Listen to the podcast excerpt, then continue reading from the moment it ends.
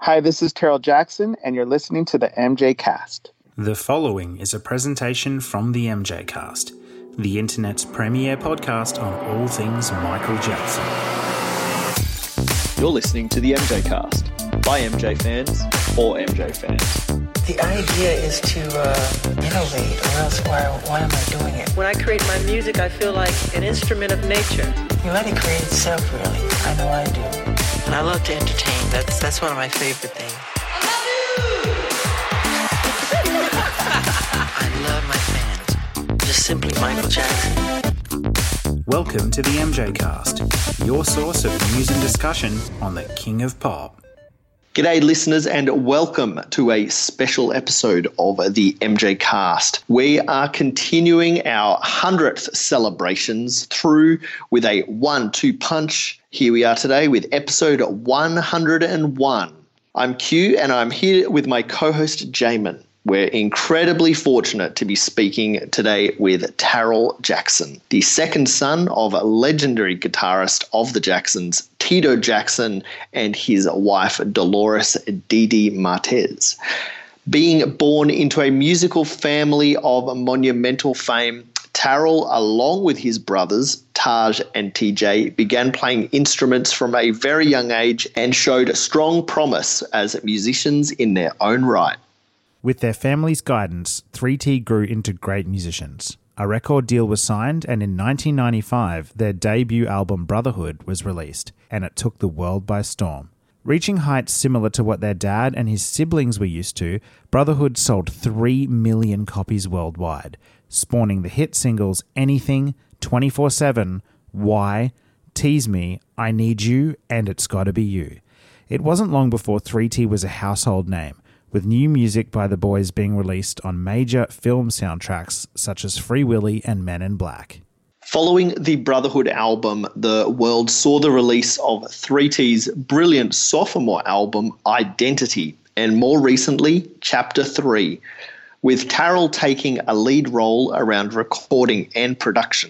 But Taryll has always shown passion for his own music, also, having released EPs and albums like My Life Without You, Undeniable, and now finally another solo album packed to the brim with songs Crazy Love. Today, we're here to talk all about Taryll's incredible life, his career, and his new music. Taryll Jackson, welcome to the MJ Cast. All right. How are you guys doing? Thank you. Very well, very well. good. Thank you so much for joining us. And I believe you're calling in from Los Angeles. Yes, that's right. I'm in Perth, which is on the west coast of Australia. So I think we have some similar climate, although today Okay. is one of those very rare days where it's raining. So if you hear rain in the mm. background, don't get too jealous. no problem. No problem. What we like doing, Taryll, is we like starting way back at the beginning of people's stories and hearing about how they first got into music and entertainment. And, and obviously, you were, you were born into what Q and I call the first family of entertainment, the Jacksons. And, um, you know, with Tito, the you know legendary guitarist of Jackson Five, being your father, talk to us about your childhood even before you got into music. Really, It all went hand in hand. I, I mean, music was obviously, I was born into a musical family, so it was always around. That's pretty much all I knew growing up was was music. It was everywhere. You know, my father was was obviously part of the Jackson Five, still is. So there was that music. There was all musics that they would play around the house, the Motown greats, Marvin Gaye and Commodores. So there's always music. I don't really know before music because I feel like I was always part of music, you know? But if, if you're going to say before 3T and before my brothers and I started a band, those days for my brothers and I was it was music and baseball. That's that's basically what we did growing up. We played sports. We mimicked our uncles. They were superheroes to us and a lot of times we would pick which uncles we were going to emulate in our little mini shows that we would have around the house. Oh, and I think so that cute. started I started way back as I think the first thing I can remember is the Off the Wall album. And then with my brothers together, I think it was um the Triumph Live album. That's when we really started to um think that we were the Jacksons. Love that. That is so cute. That is so cute. Were there other musical inspirations before that, like legacy acts that even, you know, maybe you grew up hearing in the house from your father? We grew up listening to everything our father would play, and my mother as well, because my mother was very much into music as well. She actually wrote lyrics. She didn't play any instruments, but my mom had a really good ear for music and was a music lover as well. And she used to work at, at a record store when she was younger. So she was a big music fan as well. So we had a great palette of music, all the Motowns from the early, late 70s all the way up till uh, now. We just appreciate all different types of music. All the greats from the Bee Gees, Stevie Wonder, Carole King. We, we just listen to everything. Earth, Wind, and Fire. I mean, the list goes on and on. Yeah, and it's clear to hear all of those inspirations in, in your own music as well, I think. Taryll, your father, Tito, is obviously a member of one of the most famous music groups of all time, the Jackson Five, the Jacksons, who both Jamon and I actually saw perform on our respective coasts earlier this year, and the show was amazing. Did you spend much time growing up talking about his own experiences in music? Yeah, it's a little bit different because growing up, you look at your father as your father. He's always dad to you. We often went to rehearsals and um, would see them in the studio working. So we, we got a little bit of the taste of the hard work, all the time that they spent into the craft. And obviously, my father being the guitar player, he was doing a lot of the band rehearsals as well. So anytime there was a tour, he'd either uh, spend extra time before the rest of my uncles showed up or he'd spend time after working with the band. So we were there to see, you know, both sides of it. So it wasn't just the stage presence and the dancing and singing, there was also the musicianship. So we, we got to see a lot. Your uncles and, and your dad are talked about as just, and obviously they are the consummate professionals. Like you, you know, you're saying you were there to see their rehearsals for their live shows. I mean, how hands on were these guys in perfecting the sound? Oh, they were they were very hands on. They were very hands on. They just they worked really hard. I mean, they didn't get to the where they were just by you know taking it lightly. We all know how hard my uncle worked, but it all of them they really put the time in, and it showed me you know they've been doing it since they were so little. But even in their adult world, you know, their adult life, they were still rehearsing just as hard. Yeah, I learned I learned a lot. You know, I learned a lot throughout going back studying the Jackson 5, studying the Jacksons, studying my uncle, my aunt Janet, all of them, you know, so you you get like a an, a really good education and having a behind the scenes look into things you almost get to see the before and the after. Just knowing both sides is, is really helpful yeah, and and obviously you're their nephew and and son, um, but I'd also imagine you'd be a fan of their music. Oh, I'm a huge fan. Yeah, yeah. And looking back on their career, what what would you say is the era or album of theirs you gravitate towards the most? Uh, that's really tough for me because they're all very special. I'm a huge fan, first of all. Let me say that. I'm a huge fan because I love the music, I love the messages, I love the people involved, obviously they're family, but just as artists, I respect all of them. Looking back, the one that I probably connect to a little bit more than the others, and, and it's more of a personal meaning, is probably the Triumph in the live album because that for me was the start of really being aware of what was going on. I was five, around four or five years old around the time. I remember Taj and I were in the Can You Feel It video, I remember the tour. I remember the star on the Hollywood Walk of Fame. Like that's when I really started to realize and, and remember what was going on and seeing the effect that they had on people, the positive effect, you know, the happiness they were bringing to people, the clapping, the happiness. That's what I remember the most, the feeling that the fans and, and the audience had while they were performing. And that's what really made me want to be a part of it. Yeah, I'm right there with you. I'm a Triumph guy through and through. Other people they love Destiny, but and I love Destiny, but Triumph is where it's at for me.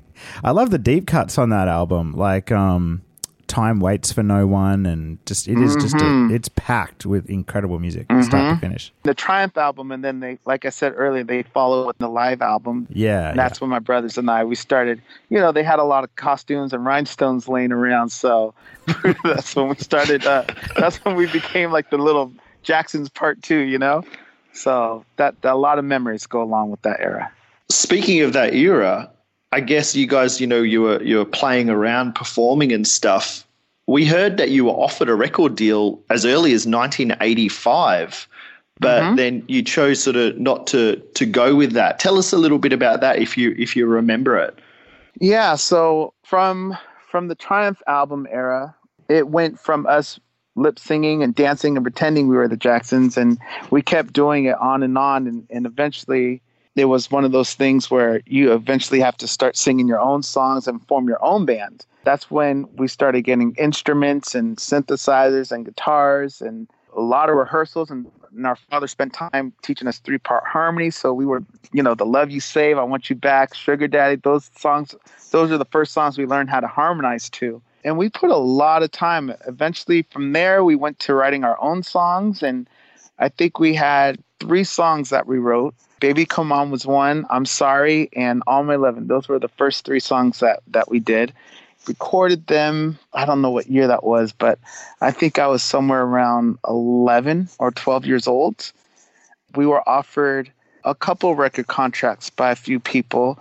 It was a time where my father and my mother, they both wanted us to have a childhood as well. And like I said before, we were always playing baseball and music. I think along with voice changing, we held off on that because we wanted to have the childhood. Well, I didn't know at the time. I wanted to be go out there and go do it, but I think it was the right decision to hold us back and and let us enjoy sports and and enjoy having friends. You know, a lot of friends that we had were from school and from um, from baseball growing up, and they're still our best friends now. And I don't think we would have that relationship with them had we started a career. So I'm I'm thankful and happy that that our parents held us back in that way. And that probably has helped you now as a father yourself. You've got mm. two two sons, you know, you're you're really involved with them and they're they're sporting, they they do baseball like you did. So I guess those lessons you learned that you were lucky enough to be able to live those experiences yourself, you know, now you get to to do that for your own sons. Yep. Yep. It's it's time consuming, I'm not gonna lie, but I have two boys and they both play baseball, and I'm the head coach for both of their teams. That was something that I remembered with my father. He was always coaching as much as possible. Those are some of my best memories with my father as a child, being on the baseball field and going to the Dodger game. So that's something that I, I enjoy doing with my kids, and they enjoy it. And we play every Saturday. We have a game once a week and practices on Sunday. It's a lot, but I enjoy it. I love it. Hopefully, when they get older, they'll remember me just like I remember my father. Yeah, I, I, think they will. I think they will. I, I, remember hearing you talk about them on the, the Power of Love radio show and how, yeah. how, the team was doing. I loved hearing those updates. Yeah, yeah. So we're, we're we're about to head into playoffs, and you know, winning's fun, but it's it's the lessons. I love the thing I love about baseball. It's it's the lessons. They're life lessons. You know, you learn teamwork. You learn not to give up. You learn everybody has a role that can help, and you need a team. You need a team in life. You know, and baseball, I, I often say it's the game of life. You need a team to win, and everybody's not going to have the best day here and there, but someone else can pick them up. So that's what I try to teach my, my players. Life lessons. That's yeah. It. That's it. it. So a, a, few more years passed. Music was clearly still a part of your life. Uh, how did 3T come about? How did 3T come about? 3T, I think, started back, you know, with the Triumph days, with the live days. That's that's the start of it. We weren't called 3T, but you know, we formed our little mini group. You know, um, practicing and rehearsing and and studying the moves that our uncles were doing. I think that's where the love started. That's where it all started for us. And eventually, we started wanting to write our own songs. I remember uh, our father getting us instruments. Our uncle Michael bought us this big organ that was huge, and um, we wrote we wrote a. Uh, it's funny. I still have remember how to play these things, but um, we wrote this song. No lyrics, no no melody, just you know music, no vocals or anything. From there, you know, it's it's just baby steps. You know, you learn how to make a song, a track, and then you eventually start writing lyrics and melodies, and then you put harmonies to it. So it just one step at a time for us, you know. But it started with the recording. I think I was like I said, I was around 11, 12 years old. At what point did you like did the physical sort of signing happen um, to MJJ Productions, and when did it all get formalized? Well, even before that, even I'm going to go back a little bit. because this is this is the crazy part for us. So my brothers and I, we eventually got our own instruments. And Taj was the keyboard player primarily. I was the guitar player, and TJ was the drummer. So we started playing, you know, songs that we would hear on the radio. Billie Jean, Beat It, Paul Simon's You Can Call Me Al, and uh, Ben. That was our run through. Those were like the first songs we learned. Oh my goodness, you're taking me back. I remember we were we would uh, we would do our run throughs. We'd have rehearsals every day. We practiced for an hour or two, and you know whether we had friends over, whether we had baseball practice, didn't matter. We always got our run throughs in, and then after that we would practice our harmonizing. Then after that we would also practice our stage, which was a little bit of both. So we did this for quite a while. I don't know if you guys were familiar with our family days, but every once in a while we'd have a family day. It would be at one of our uncle's homes or aunt's homes. So sometimes it would be at Uncle Marlon's house or it'd be at my father's house, which was actually the 2300 Jackson Street video that happened on a family day, um, or it'd be at Uncle Jermaine's house. So on this family day, it was a, a talent show. It was a it was a talent show where the second generation would perform. So of course my brothers and I were going to be in the show and it was our very first time performing. So a lot of our run throughs were for the show. I remember we we uh, we did the show, and it was very it was a small audience. It happened at the Havenhurst House in the theater room, and most people when they have their first show, it's it's different. This is where it's strange to have family that that are also your idols and legends. But I think about it this time often. I'm I'm screwing this all up, but I think about this often. Our very first show, we were performing in front of Michael Jackson, Janet Jackson, the Jackson Five, and our grandmother and grandfather and all of their, you know. Wow. And that's that's quite an audience, you know. Yeah. Either How way it goes, were you? you know, it's funny because I, I at the time, you, you know, it's family, so you don't think of it like that. You don't think of it like that. You're just performing in front of your family. So you're not thinking who's in the crowd. You're thinking un- this person, uncle that person. It's not the actual, you know, Michael Jackson. It's Uncle Michael. You know. Yeah. I remember we did our first song. We had four. We did our first song, and I think they thought it was over, and they were screaming, "We want more! We want more!" so it was it was a good feeling, and we we went through our set, and it was a lot of fun. But that whole day was a lot of fun. There's so much music in my family, and some do it professionally, some don't. But there's definitely a lot of music in our family. I remember Jermaine Jr. Uh, he danced. Autumn sang. Yashi she sang, or Yashi danced. Siggy, I think he did a tap dance number.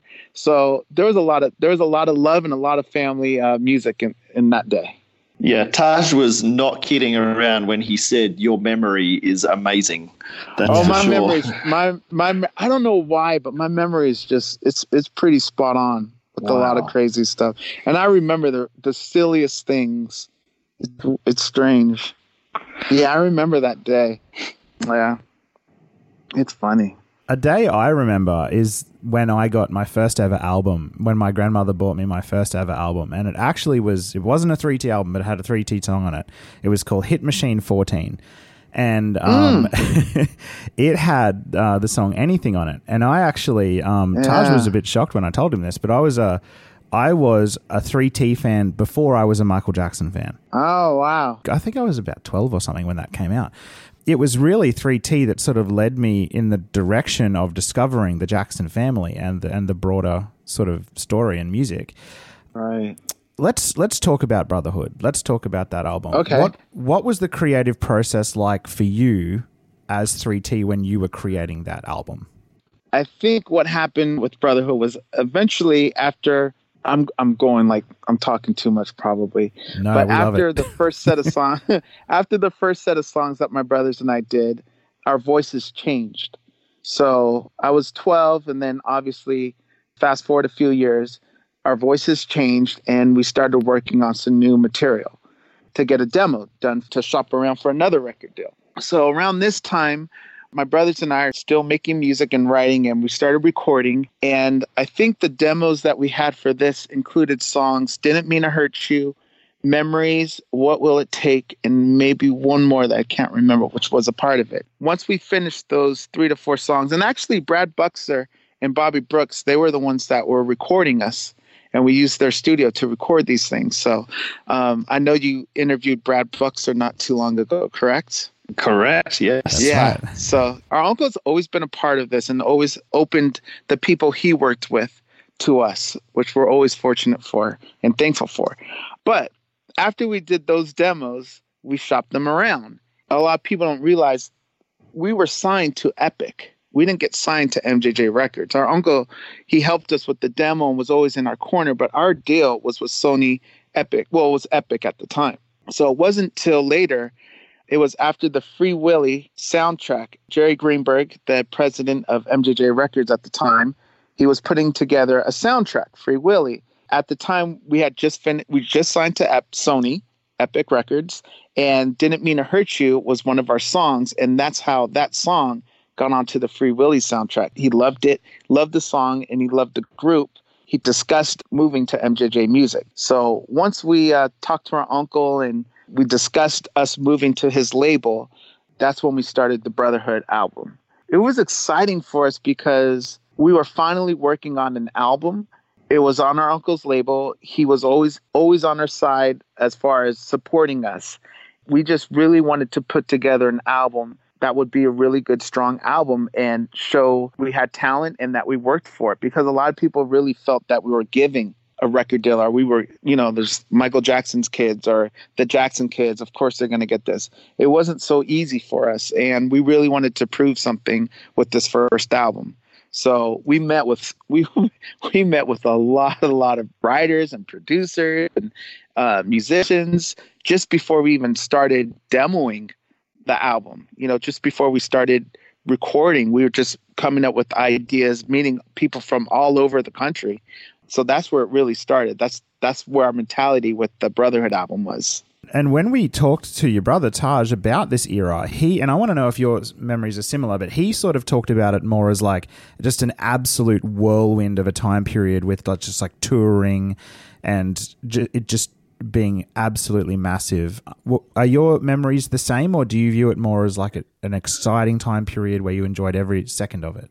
With the Brotherhood era, I'm just even before the the actual release of it was a lot of work for us. A lot went on just before it was even released because while we were working on the album, I think we were finding ourselves as just we're young adolescents, you know, we were turning I was think 16, 17, 18, 19 the ranges for us.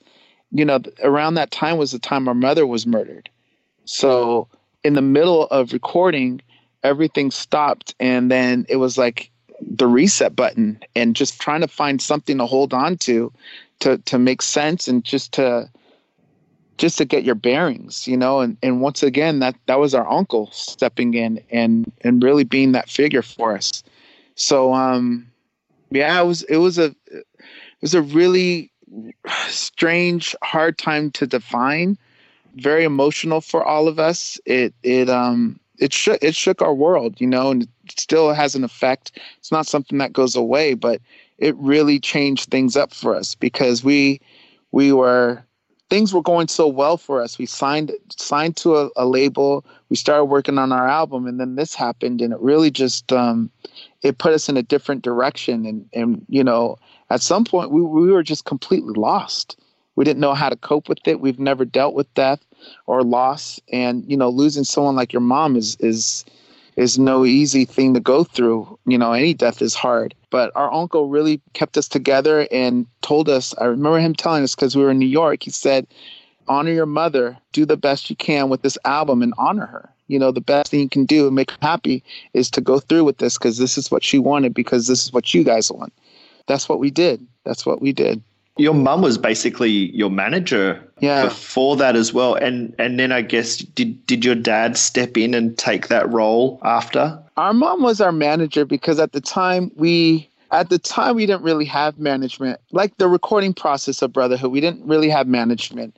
We all know the music business isn't a fair business. Our mother looked over us we were everything to her. So until we found someone that we can feel comfortable with and trust to, to manage us, she was the one that was looking over things for us. And then once she passed, we were lost with everything. But when we started to record again, that's when my father kind of filled that role for us. Eventually, we we uh, worked with Frank DiLeo as well. Oh wow, I did not know that actually. Yeah, Frank go. DiLeo. It was Frank DiLeo and our father. They co-managed us for Brotherhood. Can we ask about the track "Why" that you Mm. did with your uncle? You know, you and your brothers, they, you have been in the public eye from a very young age. You Yeah. 2300 Jackson Street video. There was that Uh-huh. Jackson's Donahue special that you guys Uh-huh. were on. Um, I guess it probably wasn't until Brotherhood and the music video for Why that fans of the Jacksons really got a taste of Tito and Dee Dee's Boys 3T. So Right. could you tell us about the history of the song Why, the recording sessions, and then ultimately the filming of that music video with your uncle? Well, the the story about the recording process isn't really a long one. It's it was mainly um, a song written by Babyface. It was for my uncle Michael's album, the History album. He recorded his vocals, but he didn't have the leads yet. It basically it was between "You Are Not Alone" and "Why." One of those was going to make the album. The other one was not. He played us both songs, and we all loved "You Are Not Alone." And it was just you know, just was perfect for him. And we we said we can make the decision easier for him. and we asked we asked, well, don't you let us sing why? Your vocals are already there and we'll just sing it. It could be on our album. He loved it. You know, he thought it was great he said, You guys should record this. It'd be great for you guys. We just recorded it and he produced he produced the vocals and uh he just um he didn't have to do the things he did for my brothers and I. You know, he just he didn't have to do that, and um, he, it's it's hard to see everything that's going on because the person, the person that he was was just incredible, and it just wasn't one time or two times. It was just my whole life, you know. So uh, he was recording down the street, recording history, putting that album together while we were recording down this down the street in a much smaller studio working on our album.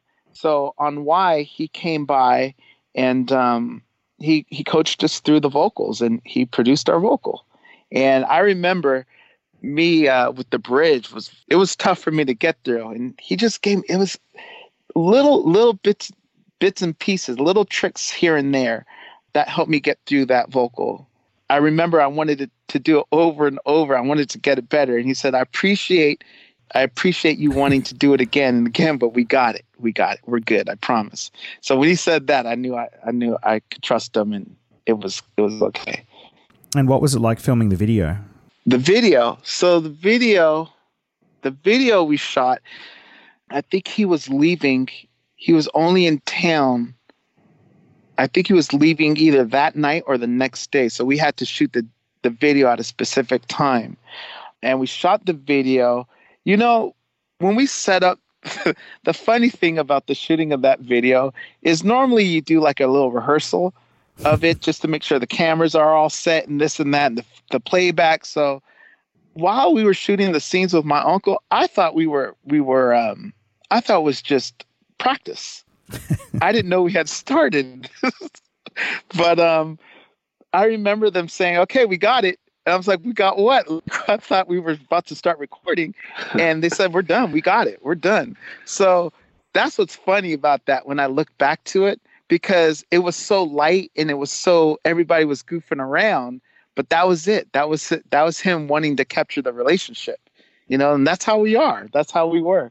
Oh, that's great. And so, can I can I take this story to be pretty much a sealer on this this rumor that's kicked around in the community forever that there is a solo version that Michael sings the song "Why" he does leads. That that doesn't exist, right?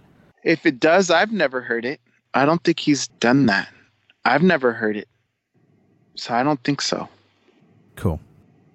If there if there is a version with him singing it, I would like to hear it. but I, I don't think Oh, there yeah. is. as it stands, it's an incredible song. Absolutely.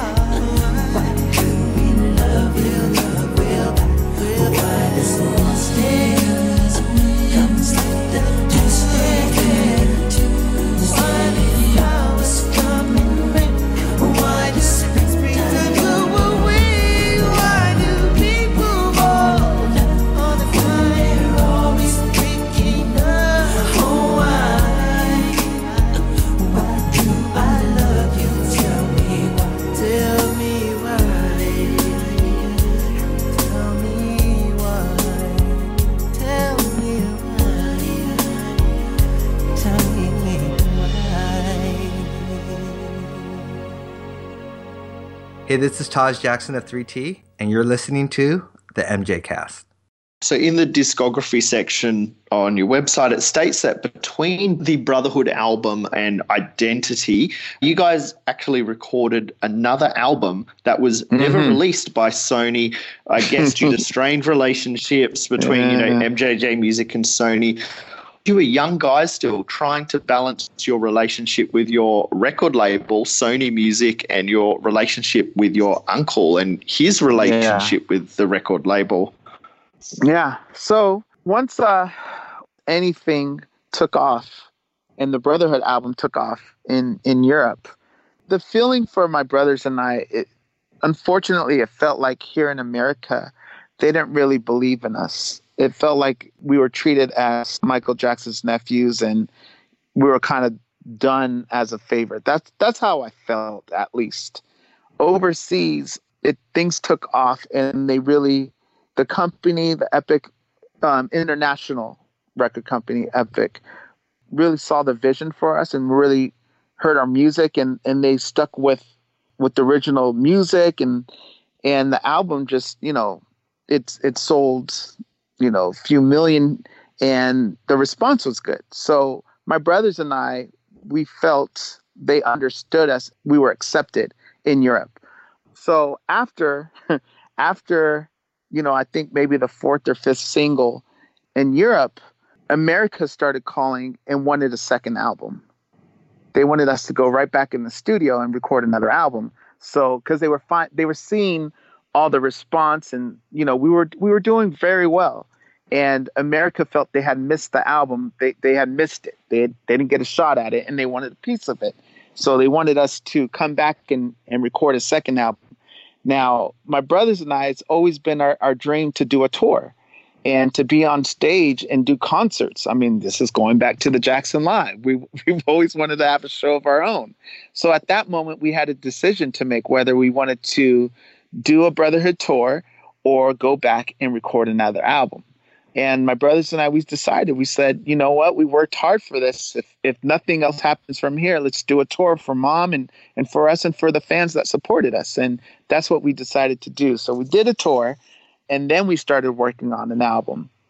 And while we were touring, my brothers and I, we always write and produce. So we had a good idea of, of the direction we wanted to go in.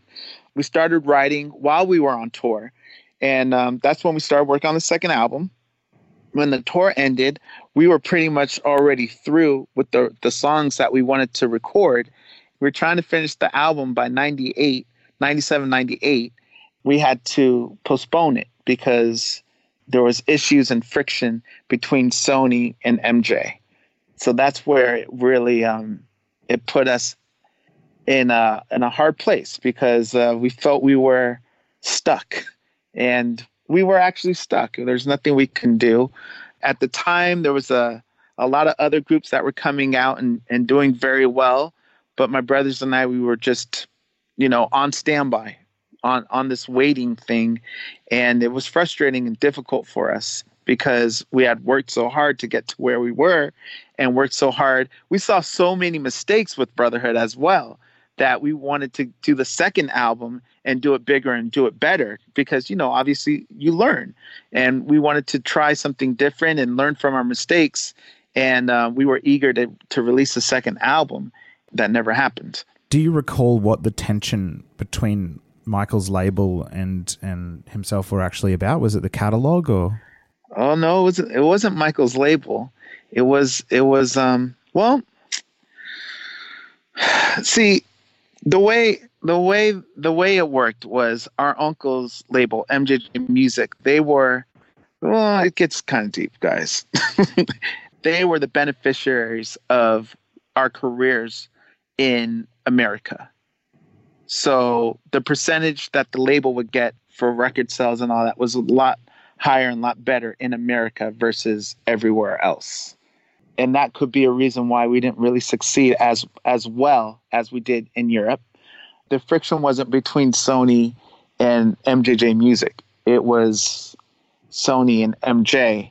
And for all those MJ uh, supporters, I think they know the, the reason why and what was really uh, behind all that.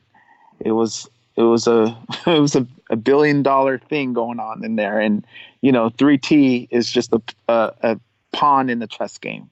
You know. Yeah. Yeah. And now look. So. Taryll, we wouldn't be doing our job at the MJ Cast properly if we didn't ask about this this unreleased album that's listed on the website.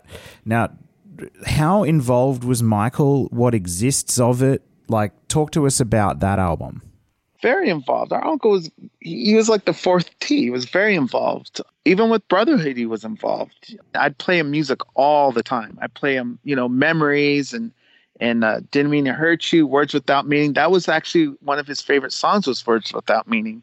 And i remember being outside of a gas station we were getting gas and uh, we were listening to the album and we came across words without meaning and he said play it again play it again. We played it like three or four times he was just crying like he just he's like this is great. It was the demo. This is great this is great. And he eventually uh, produced it it's something that I have to give him full credit. It, I was inspired to write that song because of a group called Bread, which he introduced me to. Our, our, we, I owe so much to him. I really do. It's like he introduced me to all kinds of music. I wouldn't I wouldn't love music had it not been for my uncle because he showed me so many different genres and so many different styles. You taught me how to appreciate it all, not just pop music, but folk music and country music and rap music, just to appreciate it very involved. You know, with the second album, there's a song I wrote called I Love You. He loved that song as well. And my goal in my life was to always write a song for my uncle and to have him, you know, to me, that was the ultimate. That was like, I, I made it, like I did something because my uncle's not going to just work with anyone. So my, my goal was to write a song that he would record. And there were two songs that that I wrote that my uncle well, there's several, but there was two that got really, really close. But there's two songs that I wrote. I Love You, which was going to be on the, we call it the Lost album. There's another song called I'm So Alone. He loved both of them. He recorded, we did a demo of I'm So Alone. And when my uncle passed, there were notes of an album he was working on. And I Love You was written as one of the songs with my name on it. And that to me was like, it just made me feel really good to know that I was on his radar. How much was he involved? He was involved. He was always there, you know, always there. We wouldn't be 3T without him. He taught us so, so, so much more than anyone. So he's part of the group. Like to me, he's a silent member, you know? Wow. My whole body is just like covered in goosebumps right now. wow. That's awesome answer. Thank you for for the detail that you just shared. I'm sorry, I go that. all over the place, but my no. mind, like I have a photographic memory. So I just I can replay things like that. And um he's just he he he's the and I'm probably getting way ahead of myself and I'm probably sure I'm sure it's gonna come up, but that's why everything that goes on, like this Leaving Neverland garbage or whatever it was called. What is that called? Leaving yeah. Neverland. That's yeah. why. That's why that stuff is so upsetting and so so hurtful and painful to experience because it's it's so it's so wrong and it's it's so full of BS and it's so opposite of how my uncle was that it really messes with me and it really upsets me. The effect that it has on people that don't know that don't know my uncle it confuses them. And then it forces things to to go in a direction that it's unfair you know? And i was really upset when i heard that the statue in holland i think it's best as the city yep. that that's been there for over 20 years was was taken down. That really really bothers me because you know i got to see it in 2015 for the first time and you know it's it's a place that fans had had gone to to gather. I have a show coming in uh, in June. That was something I wanted to take my kids to go see. For it to be taken down over such garbage is is just uh, it's hurtful. It, it messes with me. I got to see that statue myself for the first time uh, last year. I I have family over in Rotterdam. That's actually where I got married over in Rotterdam, and mm. I was there. And one of our listeners of the podcast, uh, Machiel, he offered years ago. He said, "When you're over next, let me know, and I'll take you out to the statue." And we had a great yeah. little day trip out, and that had been a dream of mine to see that statue since the history era And uh, yeah, I will always be very grateful for Machiel driving me out and us going to see it. And I do hope that it gets put up somewhere else and Yeah, it's a place I- for I- people I to do go. Too. I do too. I'm I'm so glad you got to see it, and I do think somewhere in the future you'll be able to take your kids to see it somewhere Mm-hmm. else. Yeah. Yeah. I guess moving on, you know, your next 3T album was Identity. It was released in Ah. France, France, Netherlands, Belgium. How had you cr- developed creatively between the, the projects, like between Brotherhood, then the Lost Album, then Identity? Well, between Brotherhood and, and uh, the Lost album, I think we were really in, in a zone because we had just come off tour and we really knew what we wanted to go after. So we put everything into the Lost album. When we found out, in order to move on to, to get released from Sony, we'd have to leave that album behind at the time was a blow for us. You know, it's it's like it was a waste of several years. I mean, we would we we worked really hard on that album, and the songs and the direction we're going, and and we're just really trying to prove ourselves. You know, as songwriters, as musicians, we didn't know anything about boy band, and we kind of got thrown into the boy band thing of you know, and we felt we were musicians. We didn't know anything about that, so it was something that we wrote and produced, and and we did all the music and stuff for and we really felt it would really show people our talent. And when that wasn't released, it was a blow. We had to reset once again and figure out what we wanted to do. Some days we didn't want anything to do with music. We we didn't even want to pursue it anymore. We wanted to try something else because it was unfair. You know, we felt it was something beyond our control. I don't want to say we wanted to quit, but there was times where we just didn't know if we wanted to go through all that. And then also at the time, this is when Napster and everything's out. So now things are starting to change, and and uh, record sales are starting to fall, and record companies aren't sure of where the industry is going. So now it's uh, everything scaled back a little bit. It was a strange time for us because we didn't know if we wanted to do music and how we wanted to do music. And eventually, we decided that going forward, we wanted to be in control of our music and our future. So that's when we started the new album, Identity. And the difference was that we didn't really care if we were on a label or not. We just wanted to put our music out.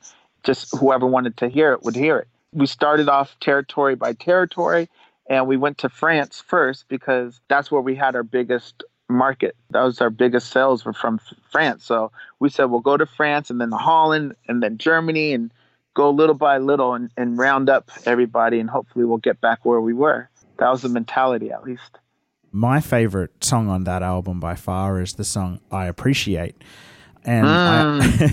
I, I actually, um, it has a really strong memory for me because I, when my wife and I got married, I created a video to that song of our relationship before we got married, like all video footage and photos Ah, and okay. things. And I played that at our wedding. And I just wanted to say thank you for Oh, creating wow. that song. So, you know, I'll have Oh, that memory for my whole life. So thank you. Ah, thank you. Thank you. Thank you for sharing that with me. Yeah, that um that album was that album was was fun to make and you know, we recorded it here at my house in my studio and we were just trying to it was really just trying to to get the confidence and the the energy to to put something out again to do it as quickly as possible because we have been telling everybody what we were been told you know any minute now we're going to release new music. So we were trying to hurry up and, and get some music out and get back out there. So that's that was the whole thing behind identity Even since the early days of social media, you've been very open in sharing your own creative process and song evolution. Like that's from MySpace days, websites. yeah Yeah, right through to now That's via funny. your Instagram stories from your studio. How have you noticed your own creative process evolving over time? And what are some of the biggest differences these days?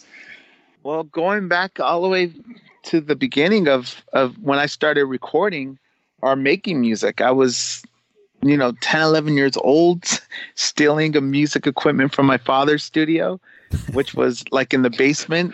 just like he did with the guitar. it, it- yeah, you know what? That's so funny you say that because I never really thought about, but that's exactly what it was. that is exactly what it was. Although he never told me that I couldn't take it. Looking back, I didn't know what I was grabbing at the time. But looking back now, it's like I remember like I had a Linn 9000 drum machine in my mini studio. I had all this important like all these really big expensive equipment things in my my studio microphones all kinds of stuff. And i didn't you know i didn't know how to hook this stuff up. I was just plugging things in seeing if it worked. Nope put plug it in here. That's how i was learning there were times where my father was looking for a microphone or a synthesizer or a drum machine and it would be in my room. He's like are you using that? I was like yeah i was. He's like okay well i need it for the session tonight and then you can come and get it you know?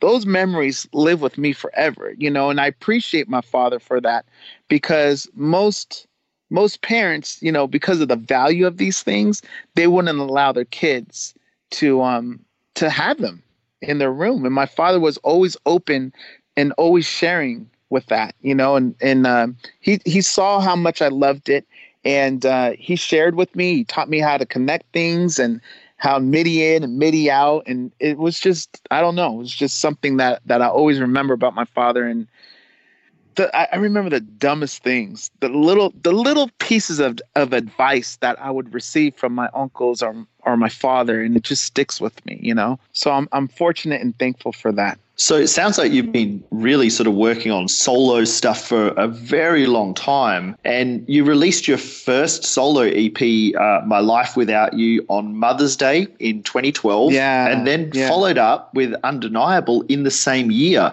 What Mm-hmm. prompted your solo releases that year? And have you got any stories about particular tracks or how they came to be? Oh yeah, I got stories for everything. Um, well, I've I've been doing music my whole life. I just I love it. I'm pretty much obsessed with it, and I've seen how hard my uncle Michael works. And um, growing up, you know, he, even though he would be done with an album, he was always creating, and you know that was something that I was I was caring for. I wanted to be the best that I could be, and I saw the work that he put in into it, so I wanted to, to do the same. You know, I, if he's going to work hard, I'm going to work hard too. You know, so I was always writing, always trying to make my songs better or make my production better. So the solo thing, I don't know. Not that I was thinking solo. I was just trying to become a producer, become a writer, become an artist, be the best that I can be. It just turned and turned into a, a place where I can just uh, channel into something and, and write songs and, and express myself in certain ways. And I, I got to a place where I had so many things in my computer that I just wanted to share it, you know, and that's why that's why I opened up my world, you know, just to to connect with the fans and to share my music. And and it's funny, it's like I've I gotten to a place where my songs don't have to play on the radio. It doesn't have to be the number one song. I I feel if you put out music that you connect with, it'll connect with others.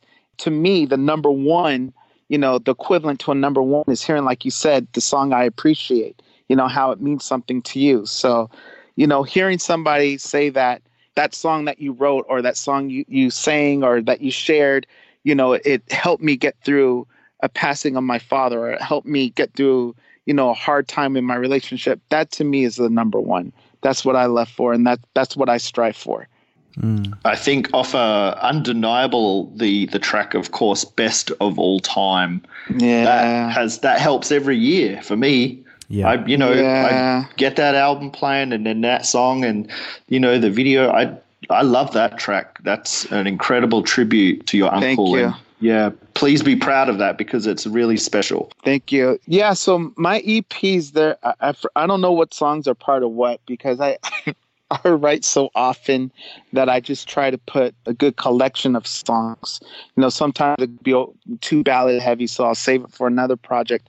My Life Without You was um, you know, obviously released like you said on Mother's Day and that was basically with my mom and undeniable. I think I I I know it was something around my uncle, one of my uncle's days, whether it was his birthday or his um, his passing day. It was around that time, and um, undeniable. You, you know, I'm I'm sorry. I know I go all over the place, but I'm just thinking about the songs and, and the meanings, like you said.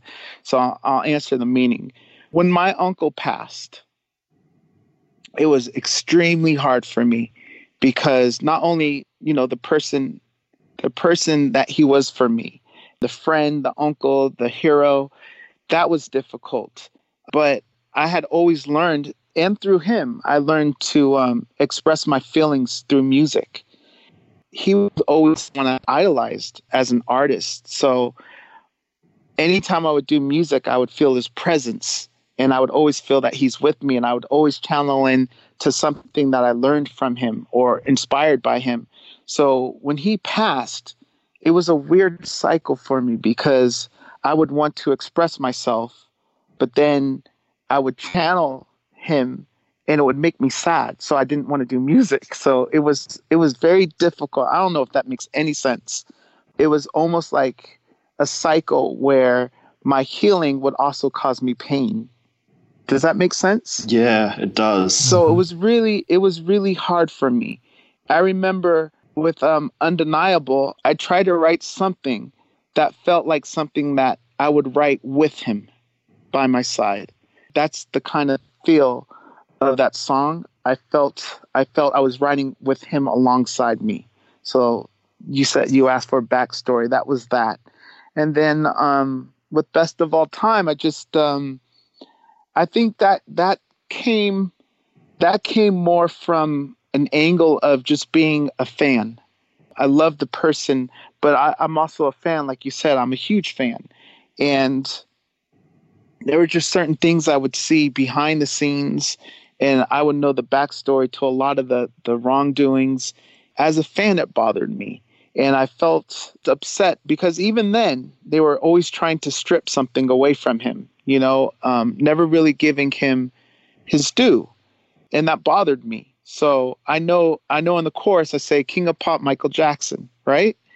Because I, I wanted to say that in a way where I was proud and I wanted to to his name to have King of Pop because that's what he is, you know, and and I don't want anyone to take that away from him. So it's funny, you know, several years later, here we are dealing with this stupid leaving Neverland, and that song still resonates, you know, with with the words, you know, in the bridge. I think some try to ruin your name with hatred and lies, but it's the same thing. You're going through it again, and it's just it gets very tiring. It's draining. You know, it's it's it's hurtful and um, it's upsetting because I know the person, you know, that he was, and it's so opposite, and it it, it angers me that this is going on. It's unfair. It's wrong. Agreed. And this is something we'll probably talk about a little later in the show after we've deep dived into Crazy Love. But thank you for that. And and I also wanted to ask, you know, unfortunately last year you also lost somebody close to you, your grandfather, Joe. Yes. And, yes. And I've always sort of wanted to know, did he himself give you any um, industry advice or creative advice or anything like that? My grandfather when I think about him, it's it's like every every time I would, it was he was always proud. He always made me feel that that I can do anything, and he was always very proud of the the name Jackson. Not in a, not in an arrogant way. It was almost like you can do it. You're a Jackson. You can do this. This is what you do. You're a musician. You can do. You know, and not in, not in an arrogant way. In a in a be proud of your family. Be and you're one of you know you're you're part of this family. You have it in your veins you know, have confidence and, and go out there and, and do it. So I think of him, and that's to me a leader. That's that's someone pulling greatness out of you that maybe you can't even see. So I look at him in that way, and I, I remember that most about him. 2015 brought the surprise 3T album release, Chapter oh. Three that was that was sort of out of the blue for us. All of a sudden, they're bang! It's it's there's a whole album yeah. for us. yeah. What was it like getting back onto the bike again with your brothers? Uh, so it seems like every time we put out an album, there's always a hurdle for us. This time, it, the hurdle was was the passing of our uncle Michael. We are just starting to record for this album and put an album together, and, and uh, we were actually together when when we heard news that our uncle had passed. So right away we stopped music. That wasn't even a thought for us. Our our first thought were to take care of his children. We immediately thought about the time when we lost our mother and how important he was for us and how he stepped in and and got us back on track and made sure we were okay. You know, we wanted to um to do the same for his children. And that's what we did for for a long time and still do, you know. We slowly just started putting songs together, early stages. You know, it started with the Vegas trip. I think we would come up with ideas and it was it was a very slow process to be honest, the chapter 3 album. It was a lot harder than the other albums for for different reasons. I think we were all older. We were we had our families. It just it was a different process. It was a different process. Well, it's still a good album. It may have taken longer Thank than you. planned, but it's yeah, great. Uh, It was very exciting for us to talk about that release Oh, on, yeah. on the podcast. Actually, Oh, okay. I, I listen to it all the time. My my favorite song on it's Heaven. Love love that song. oh, yeah, yeah, yeah. Okay. and Q, I think you're a big Fire fan, right? oh god, yeah, that's on Fire. fire. Oh yeah, love That's funny. it. Thank you. Uh, so it's 2019. In recent years, you've been delving into like electronic dance music, EDM, not only creating original content that we've you've been sharing on like Instagram and things like that, but also remixing other tracks. Like I love the mix you did for the Chainsmokers featuring Halsey, Closer. Mm. Yeah, that yeah, was yeah. a great mix. Who are some of your inspirations for exploring this side of your creativity? It's a whole different genre. I think the reason I got into the EDM thing is I was just trying to find something I can do musically that wouldn't be I don't know how to even say this, but something I can do on my own that wouldn't interfere with 3T. Maybe is how I would say it. Or wouldn't be dependent or interfere with all that. And I love all kinds of music. A lot of it is computer based, you know, the whole production of it, which I, I guess I would consider myself a music computer nerd. Um, so that was a challenge to me, hearing something, the sonics of it, and wanting to figure out what's making that sound or how do you accomplish that sound. There's a lot of producers out there that that are incredible. Afrojack and Zedd, Martin Garrix and and Gray. There's so many out there that make great EDM music. But I like that I dove into that and, and got into that world because I I I know it helped me as a producer and I think it um you can hear it in Crazy Love, the album, the influence on it. Yes, definitely. So Melody and lush sounds really strike me as a common denominator in all that you do. How difficult is it to get to that point where you've created the exact sound and feel that you're after? that comes from my uncle. That's just he always taught us melody is king. Melody is king. You you you go with the melody always. So I've always tried to study and come up with strong melodies. And then as far as production, he taught me the key is to get whatever you have in your head to the speakers. So however you're hearing it, you have to translate it because that's that's the way it's supposed to be. So basically, you know, I'm just trying to get down the information that I hear and the way I hear it onto uh, what do we use? The hard drive or not to tape anymore because no one uses tape, but to the speakers, to the to the listener. That makes sense. It does. Yes. Thank you. Thank you. So Crazy Love, it's out. It's on Apple Music, it's on Spotify, it's it's everywhere. Q and I have been listening to it on repeat for the last week, loving it. Um, um, especially when driving around in the car. We've been I've, I've been listening to a lot in the car.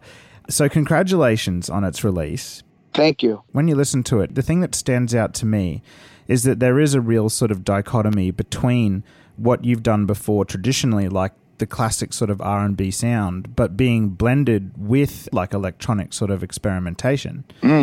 Um, was that was that a conscious decision right from the start to make it like that, or were you more just writing songs and it evolved that way? This is funny. So there's 10 songs on the album.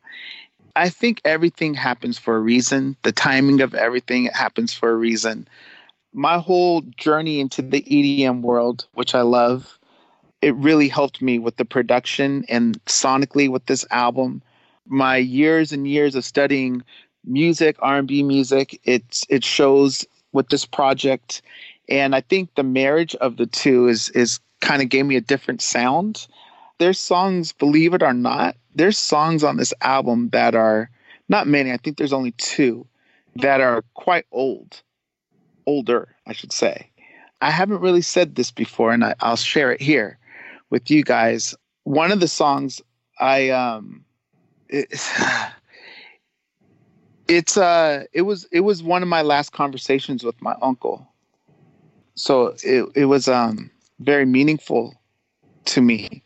But um, one of the songs on the album, I'm always recording. So I did an album that I never released. And I took some of the songs from that album and added it to this album because I felt it fit.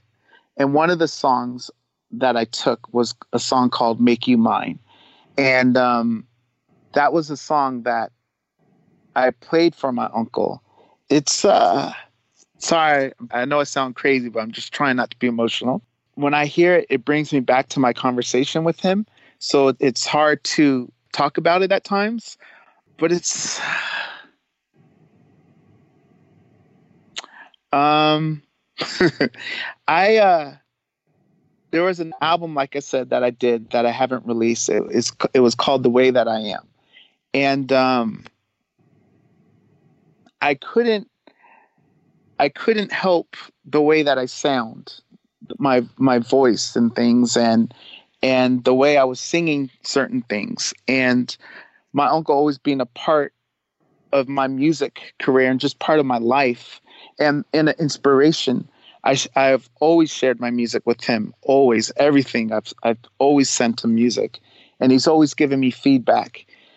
So with Make You Mine, he heard it, and his words were, he goes, wow, you sound, you sound a lot like me. You sound a lot like me.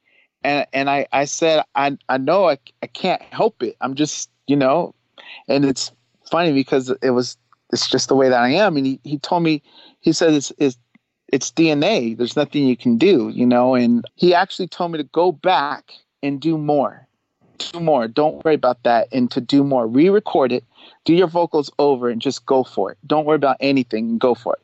And he said, "I give you my permission." It was a joke, you know, like I give you my permission, and it sounds good. It was just a very fun conversation. He was always pulling from me, like pulling things out of me and um, I just I just went back to lessons that he's taught me.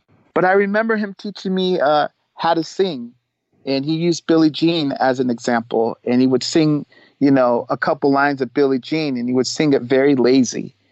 He would sing, you could sing it like this, and then he would sing it, and he'd have no emotion. You know, he'd be on key, but he'd have no emotion. And they said, or you could sing it like this, and then he would sing it the way you would hear it on the record.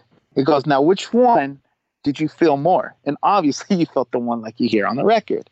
His message was, You have to feel it. The audience won't feel it. The listener will not feel it if you're not feeling it. Don't worry about anything else. Just feel it. That's what I did. He said, More. You have to feel it more. You're feeling it a little bit, but I want you to feel it more. So a lot of times when when I hear that, I think of the lessons that he's still giving me.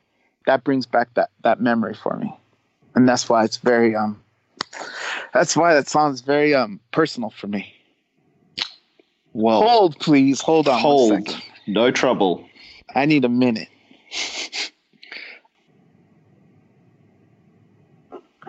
okay i'm okay i'm okay that was an incredible answer I, and it was sort of answering a question that I, I had coming up next but wow that that went that went to a place that I didn't know because I didn't know that there were some older songs because everything sounds so fresh mm-hmm. on yeah. the album. So yeah, that was. I did um, make you mine. I did.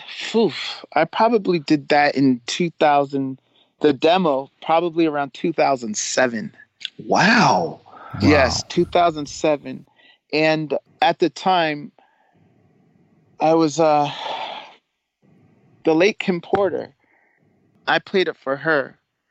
It was one of her favorites that I had done. And when she she passed away, I think I think when she passed away, that's when I I um I thought about that song a lot because I knew it was her favorite, and I pulled it back up and I changed the music because I wanted it to have more of a of a Jackson Triumph feel. Believe it or not, we're going back to that, but I wanted it to feel more from that era because with this album, I was going to go a step further. I've always released music and released it out for people to listen to, but I wanted to go out and perform it this time. And that was a promise I made for myself to go out and perform. So with that song, we did the music to make it feel more like Triumph because that was to me the beginning of performance. And um, that's that's how that all happened. You've toured with your brothers and you've done music videos with your, your brothers before, but you've got your own solo show coming up for this mm-hmm. album. How much do you enjoy touring or making videos and doing the, the promo side of things? I love the creative process. I love creating.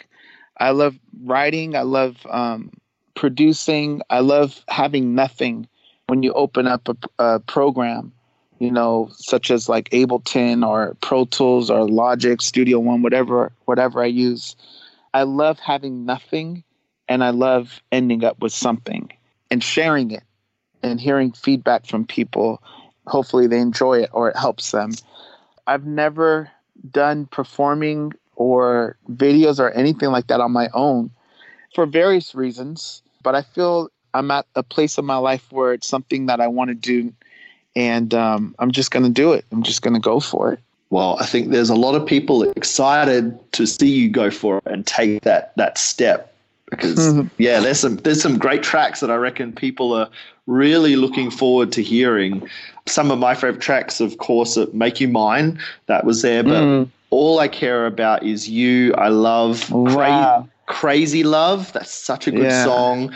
That's what you get. I love the the little vocal bit, yeah, the little yeah. hook. That is so cool. And uh, only one you love as well. Uh-huh. Yeah, uh-huh. they're some of my faves. It's funny because you say the titles and it takes me to a spot. Yeah, it takes me it because it means it means something different for me than it means for people. You know, so that's I think that's I don't know. I guess as an artist, that's the the story behind the music. All I care about is you. That was probably I would say that was the first song, even though it's not the oldest song, I would say that was the first song I wrote for this album.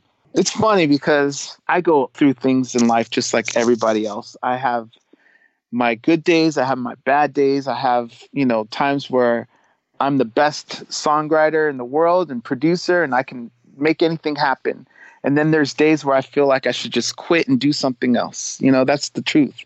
For the first time in my life, I was in a really, really lost place. I loved music. I've done it my whole life. I've always known since I was a little boy, I've always known what I wanted to do in life. I either wanted to be a baseball player or I wanted to do music. I'm older now.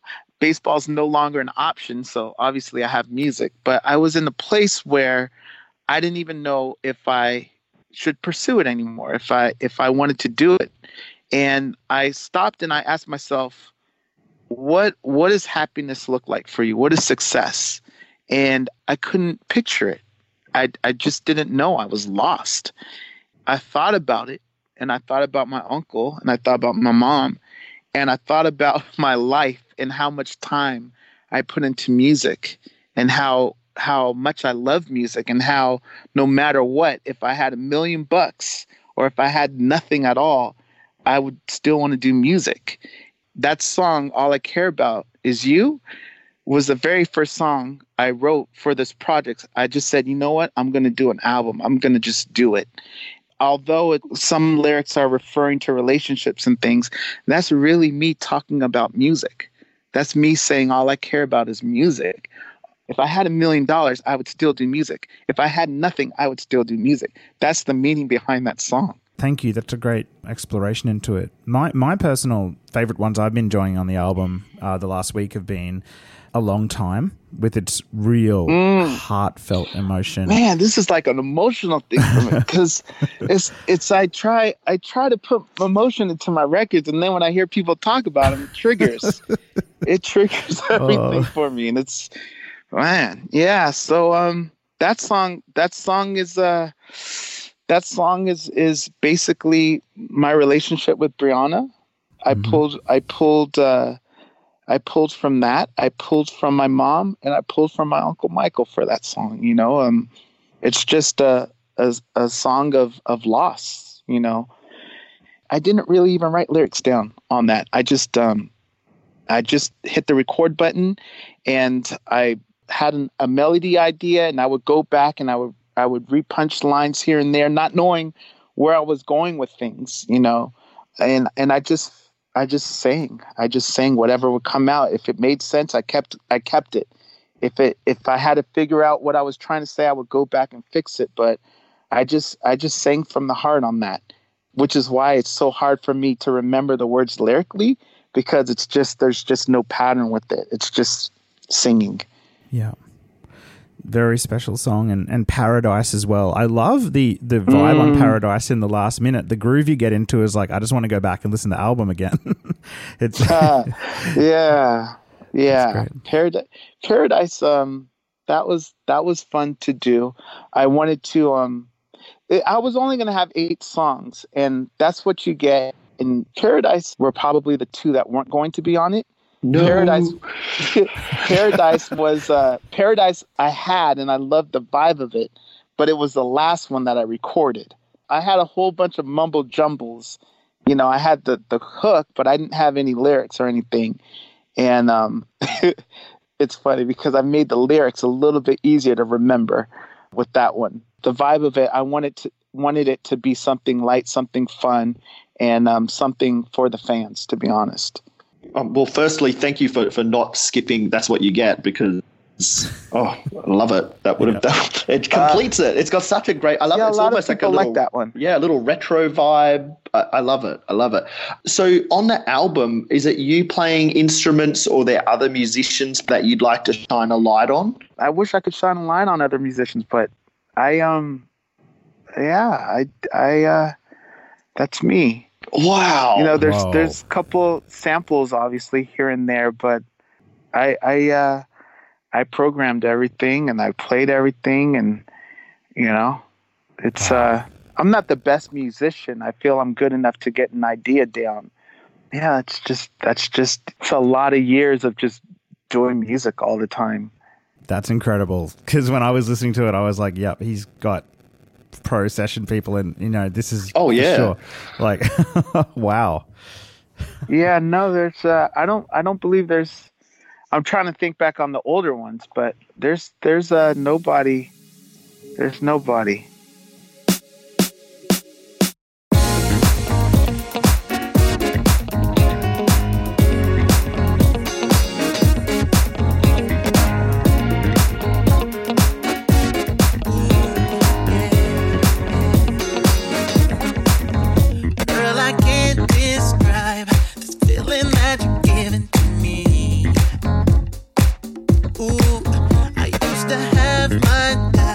But when I look at you and now I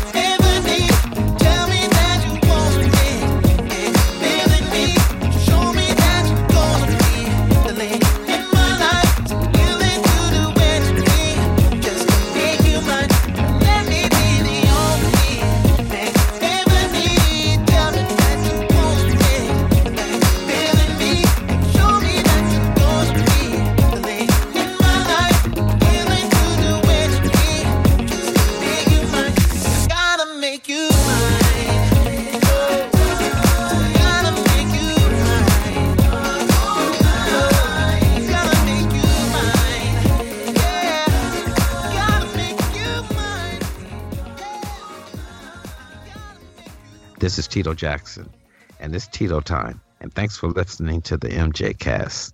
In a recent social media post you shared about the pride you have in your family name, but also Yes. frustrations of feeling like parts of your life are out of your control.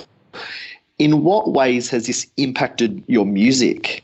in a lot of ways. I mean, my my uncle, and I don't say this arrogantly, but my uncle's the best entertainer in the world. You know, he's he's the greatest selling artist of all time, and it's not arrogance; it's just fact. And you know, he wasn't arrogant at all. And the fact is, is that because of that, I live in a shadow, and it's okay. I'm very proud of my uncle, and I love him. I love him, and I wouldn't be who I am without him. It's just the things that come along with that are very challenging for me at times. Dealing with the lies, dealing with the hatred, dealing with the envy, dealing with the the dishonesty, and all of the things that come along. Because there's a lot that goes on. I've had record deals that were taken away from me because because I was related. My brothers and I, when we uh, when we came out with Identity, when that was coming out, our first single was "Stuck on You." It was it was a top ten hit in France. It was, I think, our biggest selling song in in Holland, our biggest song in Holland. I remember I told you we were going territory by territory. When we started to go to Germany, we were told that we had to wait.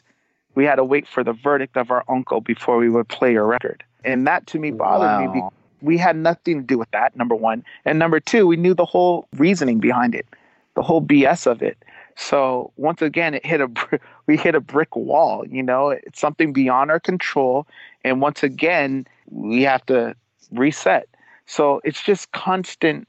Even with me, with this project, people think things are so easy, but a lot of times people don't want to deal with you. They want to shy away because we don't want to touch the Jackson name right now. We've had situations, offers, deals, just everything. We've had contracts signed and and things get taken back because of things beyond our control. When you find out why, when you know the reason why, and it's hate and it's lies, it, gets very frustrating, and you don't feel you have control of anything.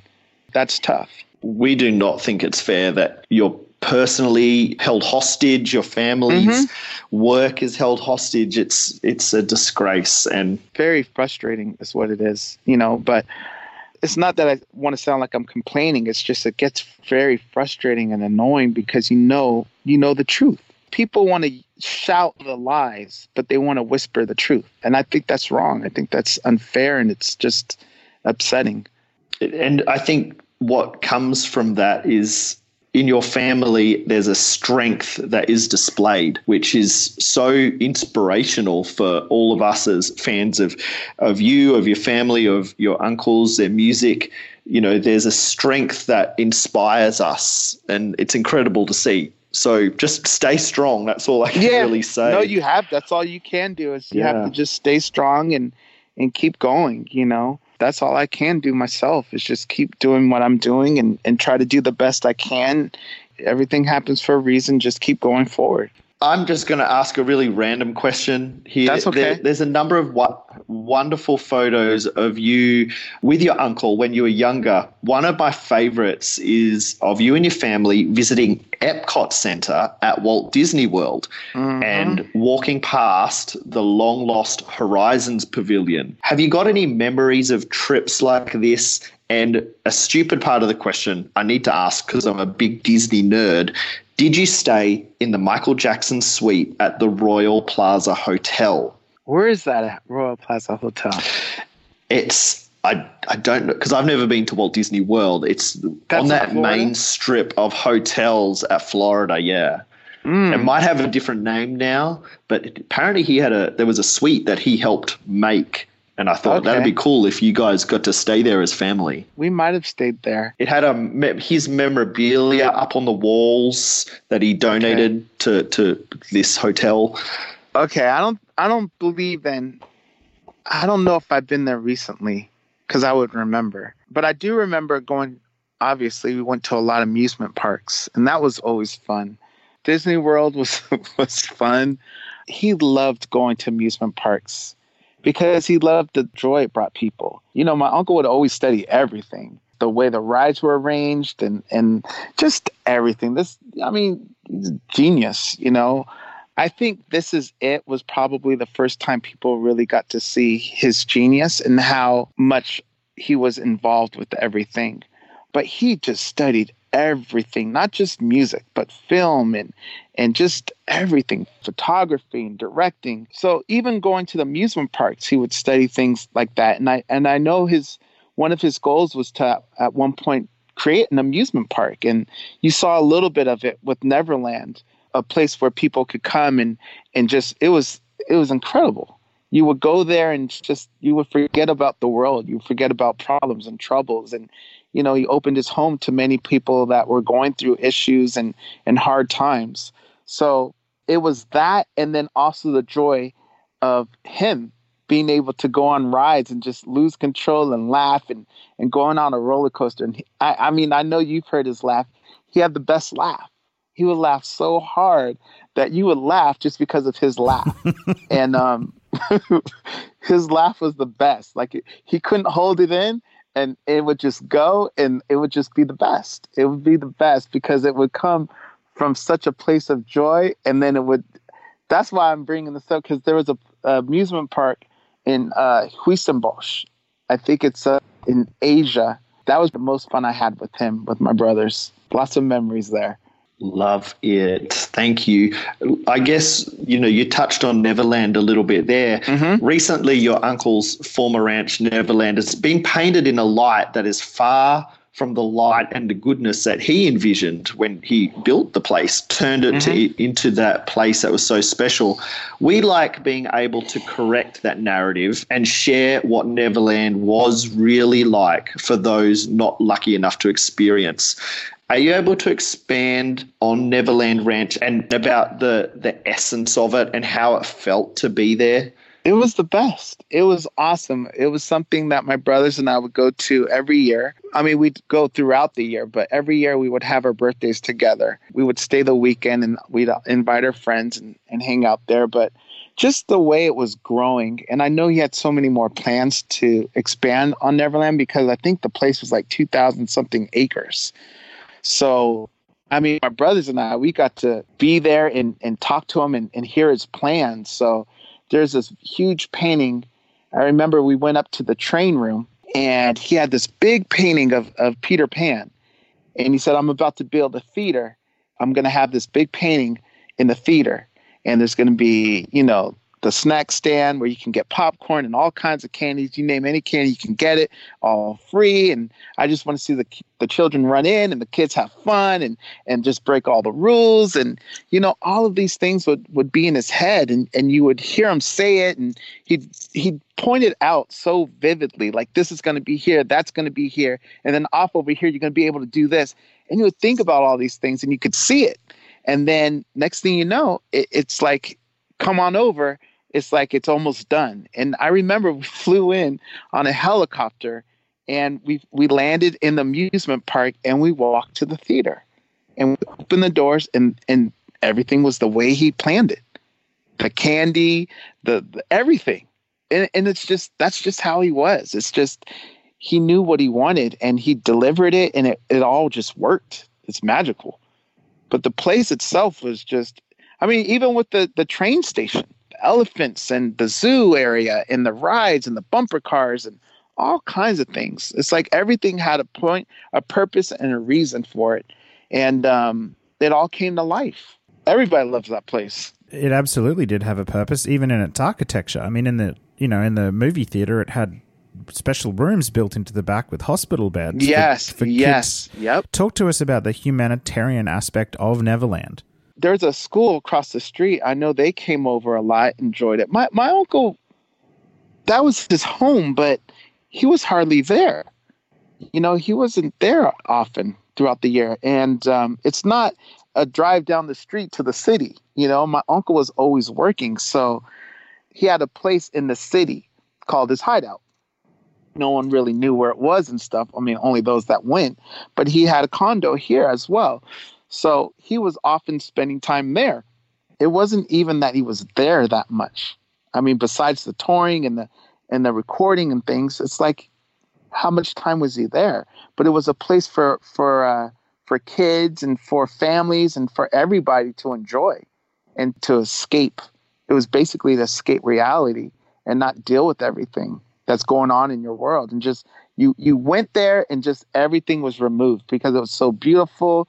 The music just the the colors of the flowers everything. It was just magical. And then unfortunately when you would leave all of that would be left behind. And it's like welcome back to the real world. Welcome back to that freeway to Los Angeles. yeah exactly. Traffic bills Traffic. everything else yeah but no it was it was so much fun and and um a lot of great memories.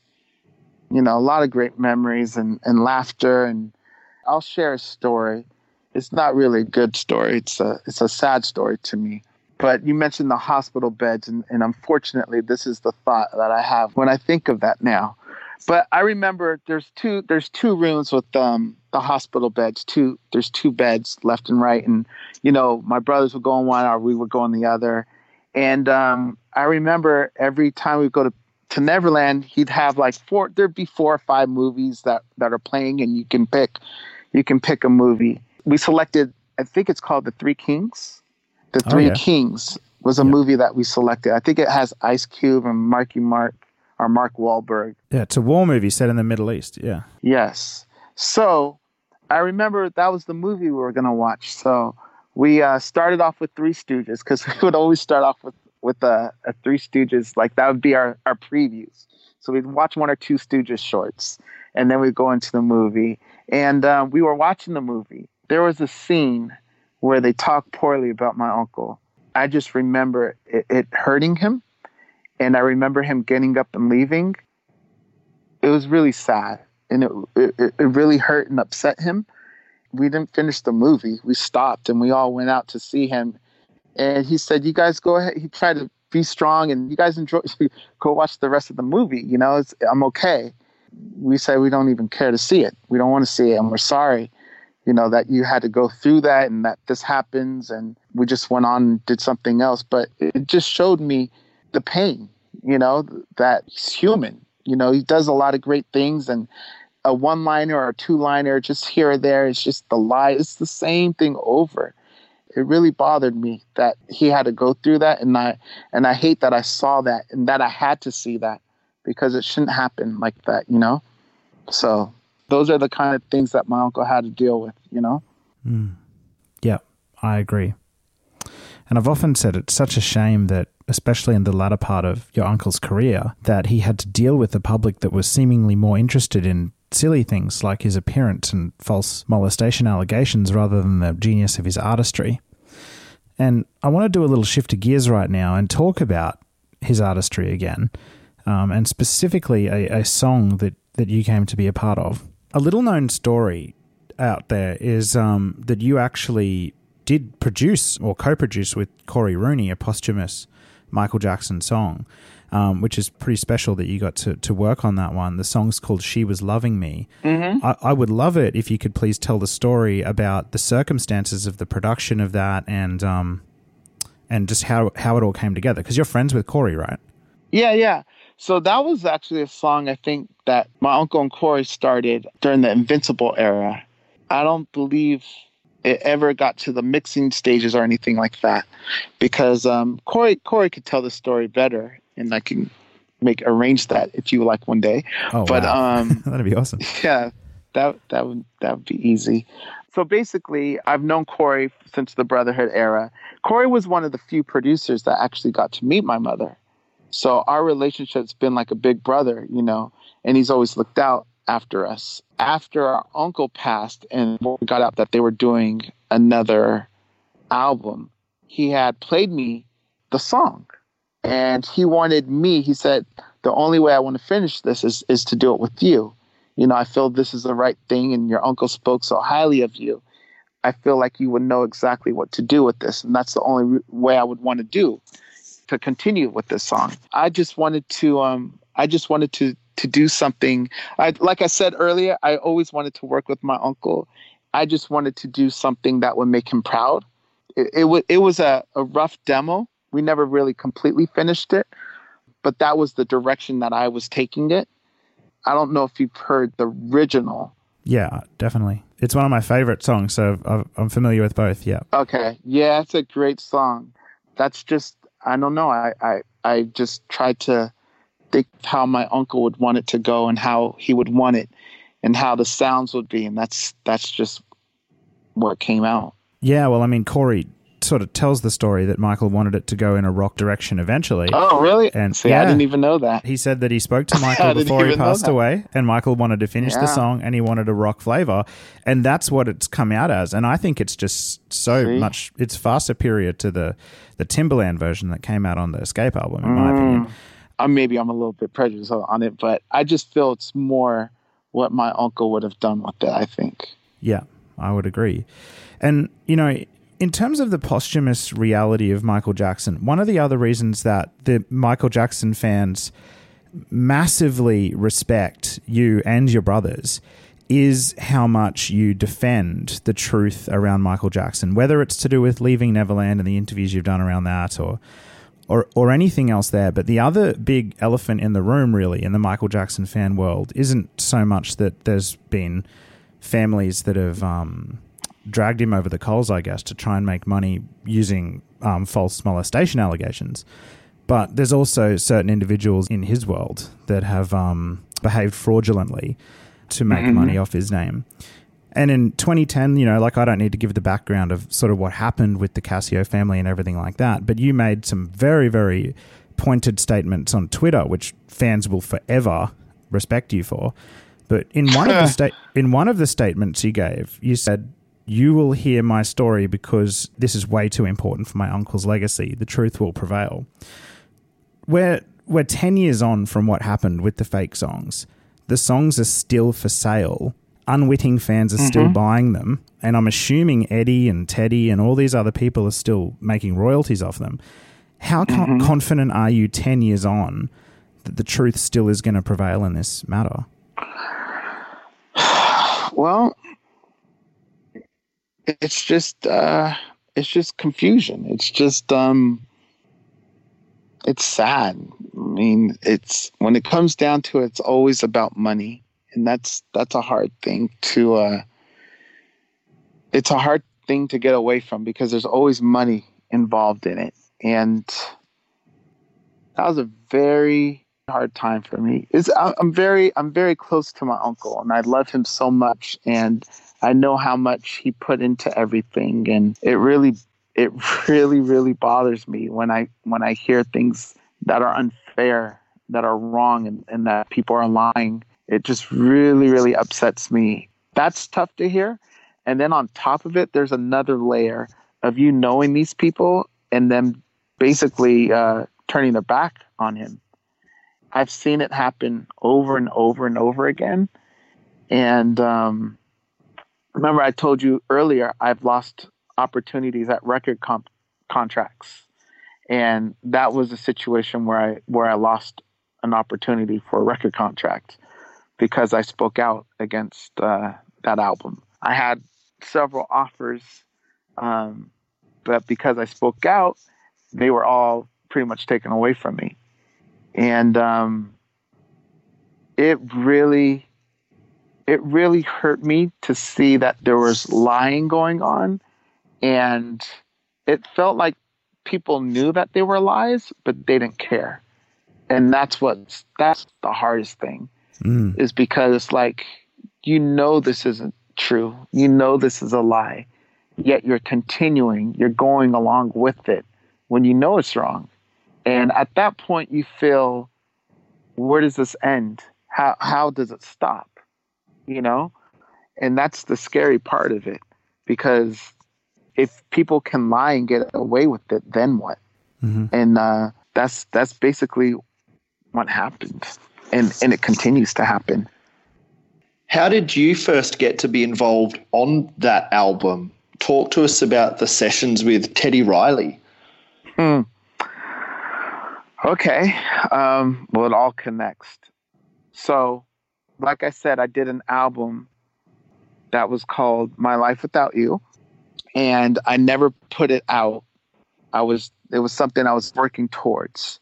And around this time is when around this time I met with Teddy Riley because he was going to do work with Kim Porter. I met with Teddy and we started talking. I mean, this sounds geeky, but we started talking about a machine called the Miko, which is like a computer based keyboard and it has a computer in it and all these other things. And I was about to get one and there was a, a Timbaland edition. It, I'm sorry, I'm going off topic. No, I love the geek anyways, stuff. Anyways, that's where good. our. sorry about the geek stuff. I'm a little bit of a nerd. But, anyways, we connected and, you know, I'm a I'm a nerd. Teddy's a nerd, and we started talking nerd talk and about music and about MJ and songs and all kinds of stuff. And we just connected. So I started playing on my project and I started playing him these things, and he was interested. So we were going to finish my album, and um, songs like "Make You Mine" and and the other song that was from that era was "Let It Groove." I had a whole bunch of songs that we were going to work on together.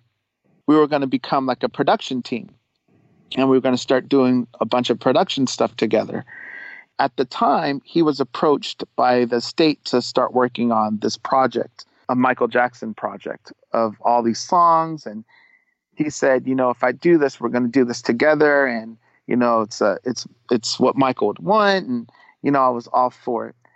It's just, uh, it all just went downhill very quickly. Yeah. And uh, it just went really bad. It was really hard. It was really frustrating like I said, I, I felt people knew that knew the truth. Actually, I know that certain people knew the truth and still didn't do anything about it. I remember it was just really, really hard for me to sleep. It just was like I, I had this thing on my stomach. It just was really heavy on me. And I just didn't know how to um, how to navigate through it. It was very it was I don't know, it was just really, really hard. Yeah, I mean, we've spoken to Harrison Funk, uh, Michael Jackson's photographer, um, who was in the studio at the time when Teddy was working on a lot of these things, and he he describes his conversations Mhm. with Teddy behind the scenes being like, you know, the, Teddy was very aware that these sort of these songs weren't Michael Jackson, was being strung along by um, Sony in, in in some way, uh, gi- being given the Cascio songs first before he ended up being given songs like Hollywood Tonight. And I guess the sad thing for us as fans is that we held Teddy up to be one of these incredible Yeah. allies of Michael, who was responsible Yeah. for so much of his great music, and then sort of turned on the truth. And it's just a really sad story. Did I Mhm. guess in some ways Uh, has your friendship with Teddy been repaired since then, or You know, Teddy, around that era, Teddy moved down the street from me. And when I say down the street, I mean like three houses down the street from me. I have to pass this house. Once you exit my gates, I have to pass this house where he was staying. He doesn't stay there anymore every single day. Every single day. So there were times where he would come over and we'd play music, or I would go down to his house and listen to music. So we were close like that. And he told me, you know, as far as when we were going to do a production, he's like, what do you think I moved so close so we can be closer and do all these things? So I felt very comfortable with him. And, you know, we both obviously have been around our uncle and we would share stories and talk. And the thing that really bothered me with that is, um, was once again somebody not standing up for my uncle. And when I came out and said what I said on Twitter, I didn't mention his name at first. I don't even know if I mentioned it at all. I think you did when it got to the Oprah stuff. Yes, when it once he went on Oprah, because I think he mentioned something about nephews not knowing and not being in the studio, which is completely stupid and a lie. Because I've been in the studio plenty of times with my uncle. Has my relationship been repaired? I haven't. I've. I haven't seen him since. I haven't really spoken to him. I've seen him once actually, at at a like out of a a music store, but I didn't really have much to say to him. We didn't really talk. Yeah. Um, but I, I was really, I was really upset. You know, I was really upset. I was really hurt because I felt he had betrayed me, my uncle, my family, and just went against everything that he uh, he said he stood for, and everything that we were going to do to honor my uncle.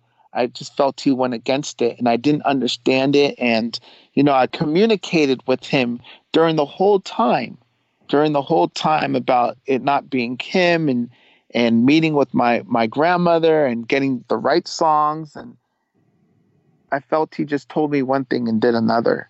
And he, he was pretty open with you, wasn't he, about not thinking it was Michael along the way? Oh, I know. I, well, I don't have to. He said it wasn't him. Yeah. He, he knew, he told me it wasn't him. He said he knew that it wasn't him, you know, and I forget what session it was for Monster. Someone came in and they were, I think, uh, I forget what musician it was I think it was how do you pronounce it? Or Oranti, maybe. I'm sorry, I don't know how to. Orianthi. Orianthi. Yeah. Yes. Yeah. Yes. I'm sorry for not saying your name correctly, but I think she was there, and I remember that's the way he described it. He's saying we got about fifty percent Michael here, and this and that on some of this, and we don't, you know. And I, I just, I, I would just look at him. I was like, why? I don't understand why you even wasting your time with this. Like it's not even him. So why even, why even go through with it? you know and then uh, things things got to a stop. I don't even like reliving this and bringing this back up but whatever. I spoke with with several people at the state. I told them i don't want to get involved with it you know because i don't want it to affect my career and my situation because i had an opportunity to uh, get signed and do pursue my music career. And i didn't want it to affect anything and i was promised it wouldn't which that wasn't true. You know, I, I basically shared information and um, I was I was really I was really upset and I was really shocked when I saw him on Oprah because that was just um, betrayal to me. I guess the last thing I'd like to ask about this before we move on is did you attend any of the like obviously you tried to solve the situation by making it public. You you and your brothers really blew the whistle on it, which fans were, uh, again, I'll repeat, are forever grateful for. Did you ever go to any of the crisis meetings or listening sessions with the estate and the other producers like Michael Prince? And yeah, yep, yep, yep, yep, yep. What, was, what was, was the vibe like there? Was everyone in agreement? You have no idea. I was so involved in all of that that it was really, it, it was really weighing on me it was unfair to Brianna because she was pregnant at the time and I was gone a lot and stressed and just I really really bothered about it all because there's nothing like somebody lying and getting away with it when they know they're lying people know it's just there's I don't know how you describe that feeling but it's just really really makes you feel terrible it felt like I've seen so many faces growing up in the studios and and um they brought there was supposed to be a big meeting because I blew the whistle. There was supposed to be a big meeting with all the engineers and the mixers and people that have worked with my uncle about whether this is him or not. I was supposed to be there, and Michael Prince and Teddy Riley and and uh, Jean Marie and all these people that have worked with my uncle were supposed to be in this meeting. I found out I was playing baseball actually in, in a Sunday league with my brothers, and I found out they were going to have this meeting without me. And I was like, they're having the meeting when? They're like, it's going on in an hour. You need to get over there. And funny enough, Cory was with me because he was coming to the baseball game. So Cory and I, we went over to the meeting and it seemed like it was supposed to go down without me being there.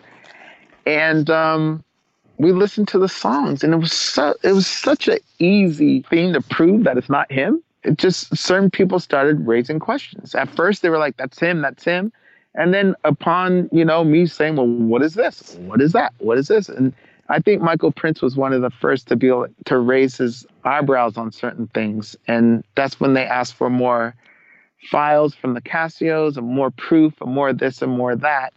And another meeting would happen at the estate. And you know they promised hard drives but nothing showed up. And you know they threw things away and just a bunch of lies just a bunch of lies. And um, the end result for me is is people do anything for money it's funny because you listen to my uncle's music and it has such a different meaning now but people will do anything for money they're confusing people by throwing in songs that you know, with all due respect, there's certain fans that can't tell the difference. You know, they don't know the difference, and it's maybe it's because they want to hear it, or maybe because you add an ad lib here that is him. So now you're thinking the whole thing is him, but it's not.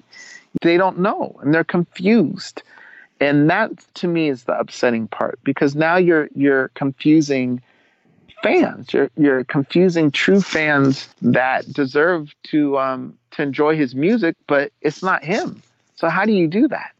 And how do you allow that? There's people now that still believe those songs are him, and they're not.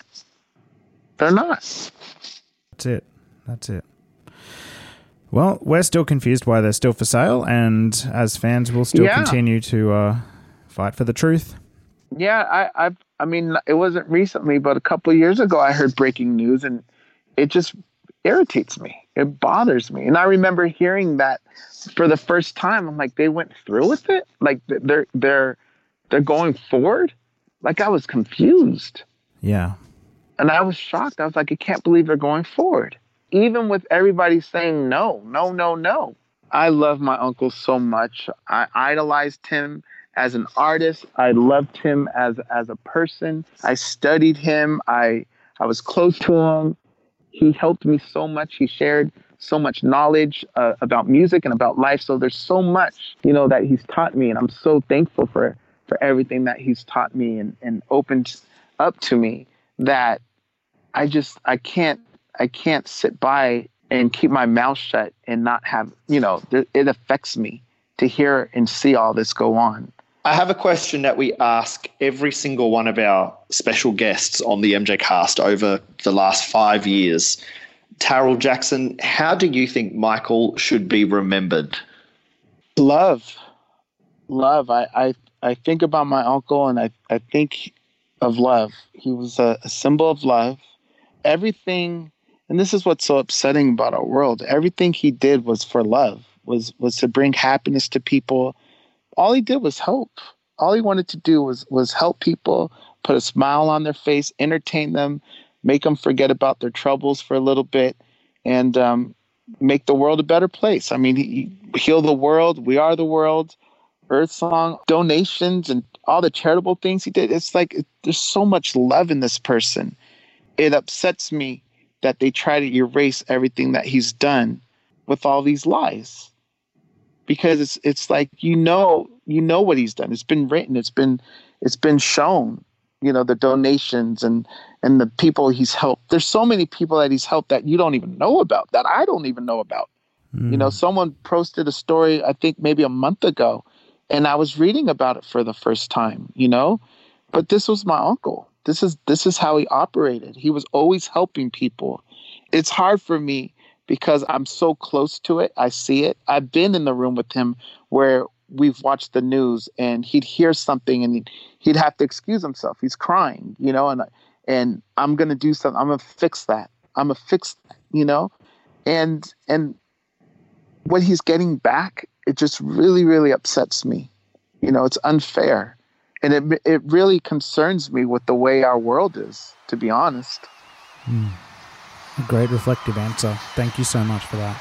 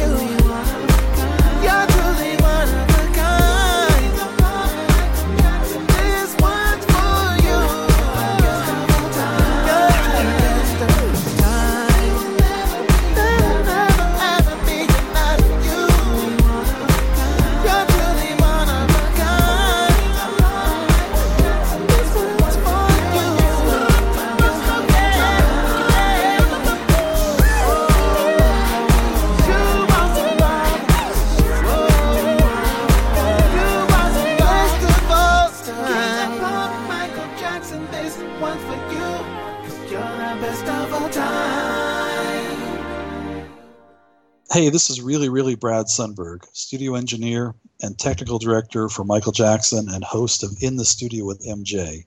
You're listening to the MJCast. I just want to finish up with a question about the Dee Dee Jackson Foundation.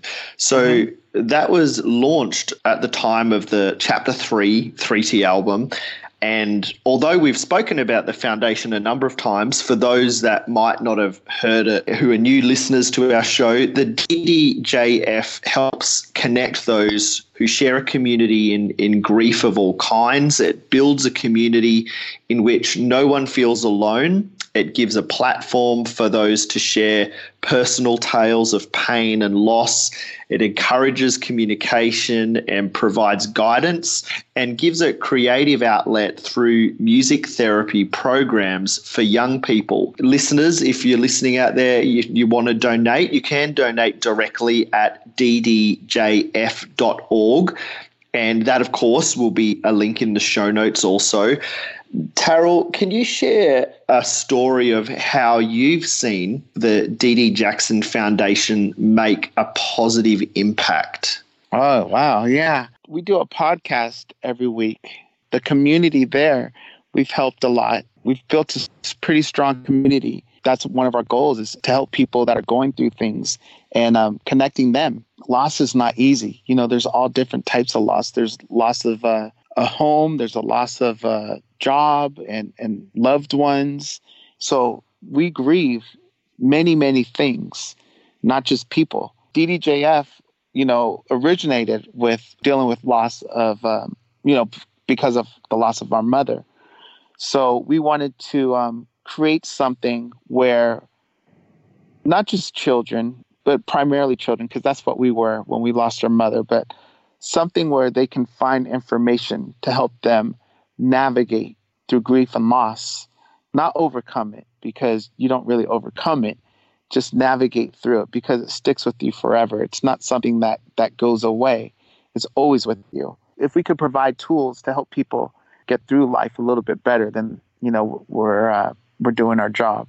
So we have the podcast, and we also have music therapy, music heals courses that we do, where we'll go to a, a boys and girls club or or a, another organization and help and work with um, children or young adolescents. We teach them music because music's a great way to help with therapy. Put your emotions through music. That's what I do naturally. But we try to help children put their feelings and lyrics and through music and and to express themselves and use that as a tool it works wonders. It's sometimes it's a four week course or it's an eight week course but you see children that are very closed off you know in the corner shut down. You see them very involved and they're talking and they're smiling and that's the joy and that's that's the purpose of ddjf Wow. Love it. Definitely a, a very worthy, honourable cause to get behind. And we'd encourage all of our listeners to follow the link in the show notes, ddjf.org, donate and get involved. And definitely listen to the Power of Love radio show, another great podcast.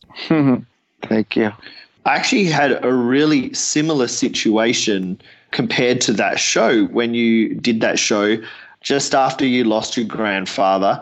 We were scheduled to do a show recording for this podcast, and I just lost my last grandmother on a Friday evening. And I, I thought back to, well, those guys did that show directly after losing their granddad. They were strong enough to do that And we've got a schedule that we really try and keep. So I really drew on the strength that you showed in that. And, and I did the same. I think it was a show with Damien and Elise. And I got up really early in the morning and I recorded that show. So, I, yeah, I really appreciate and, and drew from the strength that you showed when you did that. So, thank you so much. Yeah, that was probably um, the most meaningful show for me because of the timing and and because of what it was. You know, it, it was it was real. It was it was exactly what the show's about. We wanted to honor our grandfather. I remember uh, we uh, called our father and told him that we were, were going to do the show and and let him know if he wanted to be a part of it. You know, you're more than welcome to or not. My brothers and I we, we did the show and you know we honored him and you know we, we get a lot from from the show ourselves because we're learning as well with the guests and the research that we do and that's what it's about we're part of the community the thing that i loved the, the most about that was my father called in at the you know towards the end of the show and says some things about his father and it was a beautiful moment and um it was a very powerful moment for for all of us i think even the listeners. And it's just you know like loss is is part of life. Everyone goes through it no matter who you are and it affects us all. And we all have to take care of each other. And i think that was the perfect example. That was the perfect show that that showed that. Absolutely. Could not agree more. Indeed. So you've got a live show coming up in June yeah. June 8th at the Milky yeah. Way in Amsterdam in the Netherlands. It's your very first solo concert. So mm-hmm. how excited are you? Tell us about this. Are you nervous? Because this is going to be a little bit different to, you know, performing with your brothers as you've done in the past. Oh, yeah, it's going to be a lot different. It's going to be a lot different. Yeah, I'm I'm nervous, but I'm excited. You know, it's um this year I wanted to eliminate fear. I wanted to put things aside and I've lived in fear for a very long time, and you know, there's certain things in my life that that I want to try to do and, and go for, and I've I've waited long enough, and releasing music and performing it is one of those things. So I'm gonna do a a little a little show on the uh, June 8th at the Milky Way, and uh, I'm excited for it. It's gonna be a lot of fun. It's my first one. You know, I think I think it's gonna be a lot of fun. I think I'm just going to uh, enjoy the music. I'm going to enjoy the people that show up. I'm going to be thankful for their support and um, just have fun. Just going to just try to enjoy the moment and do what I do. A bit of a mix of old and new in there as well, or yeah, yeah, yeah, I'm trying. I'm trying to put together a nice set. I've been working on it for a little bit, and I feel I have a good mix of some songs in there. So I'm hoping everybody that comes enjoys it. You know, it'll be a lot of fun. It'll be a good time. Uh, that's brilliant. Well done. That's fantastic. So, listeners, go and grab the new album from Taryll Jackson, Crazy Love. It's you can stream it if you want on Apple Music or Spotify. You can buy it on iTunes. It's available all over the place. And don't forget, Taryll Jackson has a great live show coming up at the Milky Way in Amsterdam on June 8th. We'll have a link to the website in the show notes where you'll be able to go and uh, also grab tickets to that. We're so excited to have had you on. Our listeners probably will want to want to uh, follow you on on social media as well if they're not already. So could you give listeners a bit of an idea of where they can find you online? Yeah, you can find me online on Instagram and Twitter. My handle is at Taryll Jackson, T A R Y L L Jackson J A C K S O N. Thank you for that, Taryll. And of course, you can find uh, this podcast that you're listening to. So somehow you've already found it. But we are a podcast available across podcast platforms such as Apple Podcasts and now Spotify. Still on Stitcher Radio, TuneIn Radio, Google Play, and all of those things. We've also got our channel on YouTube. And then social media, we are the MJCast on Twitter, Facebook, and Instagram. So that's how you can find us on podcast apps and those streaming services. Just search for the MJCast, and the same goes for our social media. You can also email us, the mjcast at icloud.com, and our website, themjcast.com. And don't forget to take advantage of the show notes because that's where you will find links for things that we've spoken about. Taryll, just from the bottom of our hearts, thank you so much for coming on. We made a little joke actually before we recorded the show. We were debating whether to tell you how long our episode with your brother Taj was, uh, just to see if it would create some competition if you wanted to speak even longer. But you Uh, have beat his record by eight minutes. So great job. I can I can talk with my uncle and about music and about all of this forever. You know, um, it's it's uh, I can go on forever, but I've rambled on enough. I'm sure everyone's tired of listening to me, but um, I look for maybe maybe we can do this um in a little bit.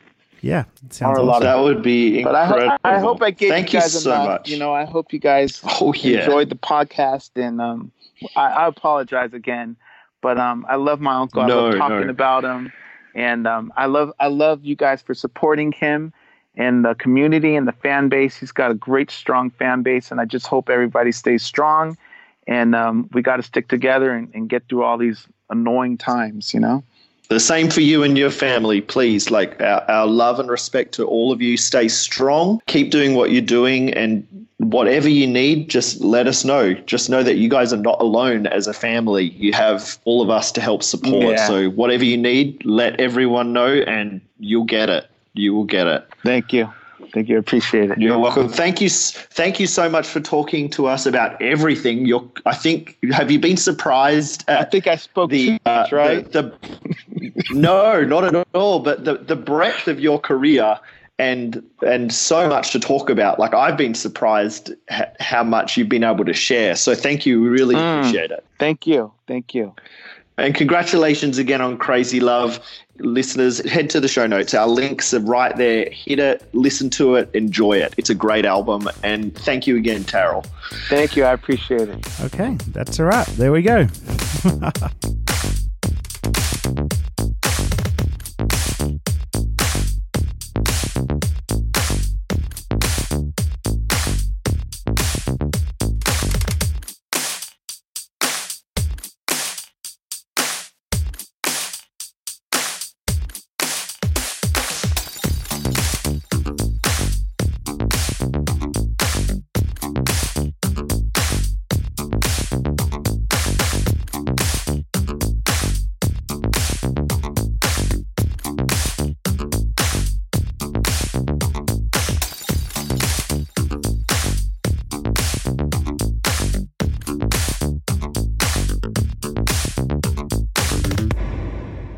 Okay, that was our best episode ever. You say that every time, but No, yes, but it it, was really very was. awesome. It literally was. It was it was it was up there like with Taj's for sure. Oh, are there any areas you thought we could have gone into more, or were you really happy with the outcome? Maybe nerdy stuff. Like I don't know if you wanted to ask more about nerdy technical things with production or equipment or anything, but that's the only thing I could think of because he seems like a like a you know he loves that sort of stuff. Oh, I could have so gone there. no, I I would have loved to have asked him about. He did mention like the the workstations he uses to record music, but I'd love to have asked him about gear. But um, w- normally when we have guests, we we sort of are anxious because we don't want to keep them too long. With that one, uh, it, I sort of didn't get the feeling that he wanted to go right at the end. But yeah, that was cool. It's a good album, hey. It is a good album. I'm glad we got some detail about certain songs that are on the album, and I'm really surprised that some are as old as they are. I did not feel that at all. And I was also really surprised that one of them was, you know, like a pretty much an effort between Taryll and getting feedback from Michael. That was awesome. Yeah, that was unexpected, and yeah, as you would say, very special. Very. Did I say special a lot this episode? Oh my god! No, I've been working on that. You know, you have a word as well. you have.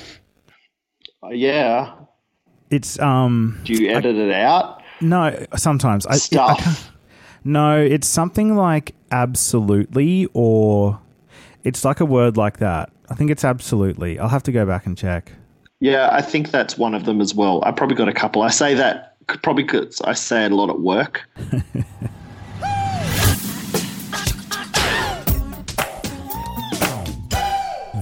MJCast.